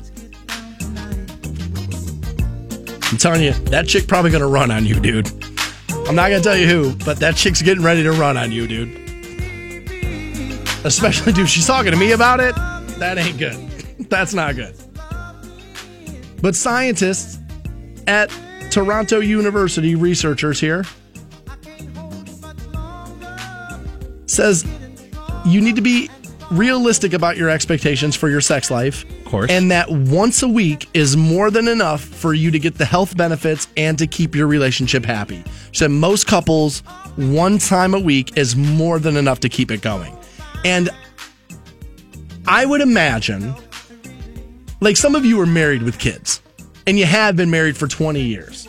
So the deeper you get into a relationship, the less and less and less sex matters. It's still totally important. Finances and sex problems are normally the two things that break relationships up. I know it feels like it's less and less important, but like, I'm saying it actually is, though, in the sense that if you were to have sex once a week as a married couple with two teenagers, that is probably oh, enough. I'm sure there's parents who are like, God, I wish, I- you know, right. I, I wish. Now, for But- you, a young guy with no kids, just moving in with your girlfriend once an, a week isn't going to be enough yet. That's But, still part of right. turning into the couple. Um, but I'm just gonna say, I feel like if if if if you're just going for just enough, like oh well, it's just going to be the bare minimum. yeah, I mean, you got to that's be gonna careful. Be a problem. That is. Yeah, shooting for the shooting for the bottom is is not good. I would I would yes, you're right about that. And, and and being like, oh well, we had sex once this week, therefore my partner is satisfied. You got to be a little more open and honest with your well, partner. Eh, they're generalizing here, and they're saying for most couples, you can stay intimate and stay connected via once a week. There's obviously going to be women and men who feel like that's not true. But having been in deep, serious relationships with women before, committed and living together and this and that, you get to a point where it's like, yeah, once a week is probably good. Like, it's probably, and again, dude, I'm a little older than you. And you'll realize, how old are you now? 33? 33. Yeah, it, it really does. You fall off a cliff around 36. It, it really does. And I know that sounds crazy. And then four more years at 40. Like, people always used to say that to me. When you get when you turn 40, you'll realize. And I was like 37 when people were saying it to me. I was like, dude, I am 40. Like, I'm 37. I am 40. And then it happened, and I was like, oh, no, I wasn't. no, I wasn't. But I think, and they go into this here in this study from these researchers from the University of Toronto, where they talk about how, and this is true, that music and movies and especially pornography kind of sells us on the fact that we should just be coming home from work and ripping each other's clothes off every night, and it's unrealistic. Of course. And we end up buying into the stuff we see on TV, and it's not reality. And really, what you should be focusing on is the emotional connection. And if you have that, sex probably comes from that. Yeah, if, if you're looking at sex as like a chore, then uh, regardless how many times you're having it. time to it, break up. uh, right? It's time I to break up. It really is. It's time to break that's, up. That's a bad place for a relationship to be. And I don't think it's necessarily there's ever like a one set number, but I feel like if you're not at least once a week, you're dealing you're, you're getting into bad territory there where like sex is the thing that makes that relationship different than any other relationship you have. You know i, I always say like oh my girlfriend's my best friend. I have a million best friends. I have Right. a million people who i can you know But you're not sleeping i'm not with them. sleeping with them. I don't have that like physical connection with them. I don't have we don't orgasm with each other. So like i agree 100% that it's not going to be just a constant bone fest. It can't be. It's it, you have to take the trash out eventually. But there needs to be Those that- relationships never last. there needs to be that it's a commitment to each other and making sure that you're both sexually satisfied is a huge part of it. The moment I realize I want out of a relationship, it's the first thing I do is start withholding the D. It's the first thing I do. And I try to get thrown out of the relationship versus have to leave it. It's the first thing I do. Hear that? All those women out there in Canton, Ohio that Stansbury is not slept with? He's denying you that D. That's not. I didn't mean to say it like that. That's Denying not, you that it's, it's- First of all, it's nothing to be denied of. It's not like the altar. Right. Chick's like, oh my God, thank God. But in relationships, I have been known to be like, all right, this will make her mad. She'll leave. He was, he was just going to get on top of me all sweaty for another 90 seconds. I was going to hate it. I do not sweat very much for a fat person. I just want to throw that out there. And, nah, you know what? Maybe if you're worried about me sweating on you, maybe we, maybe we flip positions. Not you and I, by the oh, way. Okay, I was going to say. Not, not, not, show in Canton. not, not you and I, by the way. But I think there are probably married couples out there right now who are listening to this going, oh my God, I thought my sex life was in serious danger, and maybe it's not. No, and be honest with But you just got to start talking to one right. another. And, and like, I'm sure there's people out there who are like, oh, well, I'm not having sex that often and my relationship's fine. It might not be, dude. If you're only having sex with your partner 52 times a year or less than that, I don't know. I mean, to me, that seems low, but I feel like anything lower than that, if you're not having sex with your partner at least once a week, you guys are growing apart. I don't know, dude. My parents were happily married until the day my dad died, and I doubt highly my parents were having sex once a week every week they were married. And I think honestly, I, I think an old married couple, especially with kids who are now my age, would tell you, "Well, you got to make me a little younger." Because honestly, I, I don't even know if my mom's sex organs still work. Jesus. Ah, God, Christ, I don't what are we even want to think about it. Gross. Go to break. Um, but I would I would imagine if I was to talk to my dad then and say to him, he would say, "Yes, we still have sex, but your mother and I have grown together as a couple, and it's not the most important thing in our relationship. Being there for one another in times of like." When S goes down, I can rely on you not to pack up your things and run in the face of fear that you're here with me is more important. However, being the smart man that he was, he would have said to me, now, a lifetime of proper sexual relationship got us there. So sex helps you get there. But I think once you get to where you are, it's less important than it once was, obviously, in the beginning of a relationship. Everybody knows. Meet somebody new, it's like, oh my God, I can't keep my hands off this person. And then normally relationships break up because you're in this and you're like, oh, once the once the crazy sex stops, am I compatible with this person? We we do things as human beings a little backwards a little backwards. Probably nice to get to know somebody on a deep level before you just start, you know, impaling them. But that's just me. And I'm not willing to do that. We do have Rob Zombie tickets. That show's July 11th. We'll give you that and me falling down on the job of self improvement. Next on Rock 1069. Can't wait for you to operate. When I get this feeling, I need sex healing. 6 9. Welcome back to the Stansbury Show. Getting ready to end the program here shortly. We'll pass out a pair of Rob Zombie tickets for his July 11th show at House of Blues before we do. 1 800 243 7625, the number you need on those. We'll probably switch those up and do them really early tomorrow. I kind of like when we get big prizes like that to give people who uh, are listening a little earlier in the program a shot at it. I feel like a lot of shows don't do that. I always hated that. I felt like people who listen early get robbed. So tomorrow we'll do them a little early for you guys. So this Facebook memories thing can be good and bad. Right. Okay. And I'm looking at mine because it popped up. And this is really crazy. This is going to sound crazy to those of you who only know me by listening to this program that started about three years ago here. But according to my Facebook check-ins and my and, and my- and my posts and my statuses, you know what I was really big into February of 2012. Five years ago, no. What were you into? Dude, your boy was a gym rat. Oh. Your boy was at the gym every single day that week. And I remember that. Yeah, there I am at Anytime Fitness, just working out on the meal plan, thinking things were going to be good, moving my life towards the better, had lost like 40 pounds, was in shape, looking really good. And then wham, no. And here's the thing, like I, this is this is like a smack in the face that I kind of needed. I bought a gym membership and actually not even a gym membership. I bought a YMCA membership, which is wildly overpriced. I don't care where you are. It's not like an Ohio thing. It's like, dude, the Ys are wildly overpriced. Now, I've always said I'm okay with it because some little kid learns how to do karate because I'm spending too much money, and so I'm fine with it. All right, I, I, I'll, I'll live. I, I feel like it makes the community better but I don't work out there. I'll occasionally go play hoops or maybe I'll like sit in the hot tub or whatever, but I don't lift or I don't like, I don't do, I don't do any of that stuff now. And five years ago, I was all about it. And now I'm just a big, lousy fat body that refuses to go. Was there anything that stopped you? Was there anything that, like, you know, sometimes a, a, a tragic situation in life can derail you know. or something like that? I mean, was there a. I don't remember. No? I mean, then at that point, you probably just fizzled out.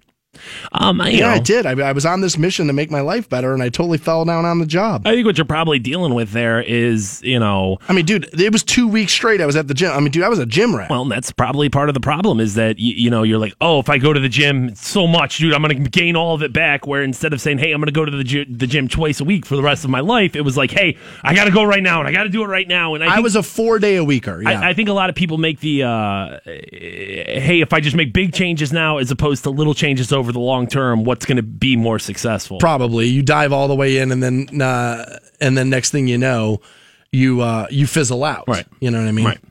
And I'm being told to come down to the Eric Snow. That's where I go. That's that's the. I mean, dude, it's walking distance from my house, but I, but I don't go enough. And reading this now, I'm sick right now, and they say the last thing you should do is work out when you have a cold because it actually makes things worse, from what I understand. Um, but I uh, I feel like this is the smack in the face I needed. Zuckerberg telling you to get your act together. I was going to say this is God's way of telling you, but Zuckerberg, God, whatever, same thing. Right? Same dude. Same dude. As a matter of fact, I bet Zuckerberg has more power. More money at the very least. Well, yeah. God was all about giving all the money away. Ah, he didn't. Socialist. No, Socialist. No, no possessions. Socialist. Jesus didn't like possessions. commie. A little bit. A little bit. Let's not do this. We're No, almost. let's not, dude. It's nine fifty. What are we We're doing? almost done for the day. I don't know why we feel like we gotta piss people off. Let's purpose. get them angry at us. I don't know why we. Are you going to go to the gym today? Is that what you're going to? Is that, I is this- no. Here's the thing. Like honestly, I want to go to the driving range today because I'm actually going to play golf with a buddy of mine tomorrow. But honestly, I'm not feeling well, so I don't feel like outdoor activities or physical exertion is the best plan. How's the back doing? I know you said you were a little sore, a little achy, a little. little Uh, the back's a little looser today than it was yesterday, and definitely than it was on Sunday. Um, and I think a lot of that soreness is due to the to the little bit of the body cold that I have going on. I think is what some of that uh, some of that soreness is from. So I think what I'm going to do is I'm going to take one more day. And uh, I'm gonna just load up on Nyquil, these Zicam strips that uh, you know these things that you swab in your nose, which is I've been doing that all morning, and uh, I'm gonna I'm just gonna load up on all that kind of stuff. One more day, relax, and uh, and then uh, you know not push it because like I said I have I, I I'm set to play golf with a buddy tomorrow and I can't get out of it. There's another reason why I have to go do that and I can't get I can't get out of it. It's uh it's not only is it golf it's going to lend it's going to lead to business being on the air for the radio station. Okay, well that makes sense. And so that's one of those things like I can't necessarily push that off. Somebody's got to take care of that. No, Might I want to well get money on the radio station because that's how we stay employed. So I'm gonna go have buddy. I'm gonna go play golf with a business owner and see if I can swindle him out of some money. Go load up, dude. Go get yourself some Tylenol, some Advil, some Nyquil. Snort it all. You'll feel better in the morning. I'm sure. Yeah, I. Uh, but dude, the seeing this, it did. It kind of woke me up, man. I'm gonna have to start using my uh, my YMCA membership a little bit more. I'm gonna start my diet on Monday. but I won't. I won't. It's the cooking, dude, is what does it. Is that I know how to make like six things that are healthy. I'm a really good cook as long as I don't care about calories. I can make a bunch of things. But like when it's I'm concentrating on that. I know how to make five things. I get I, I do it for a month and then I get sick of eating them and then it totally crashes and I go the other way. That's been part of the problem.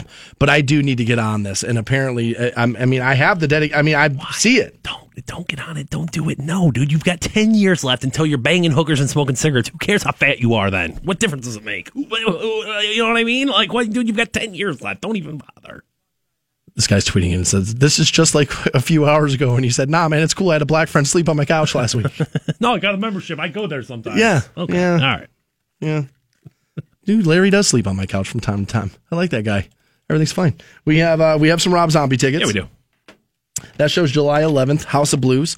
Caller 20 right now, 1 800 243 7625. We'll send you to that. Outside of that, we are done for the day. Be back at it live tomorrow morning, 6 a.m. on Rock 1069. You guys have a great afternoon. See you.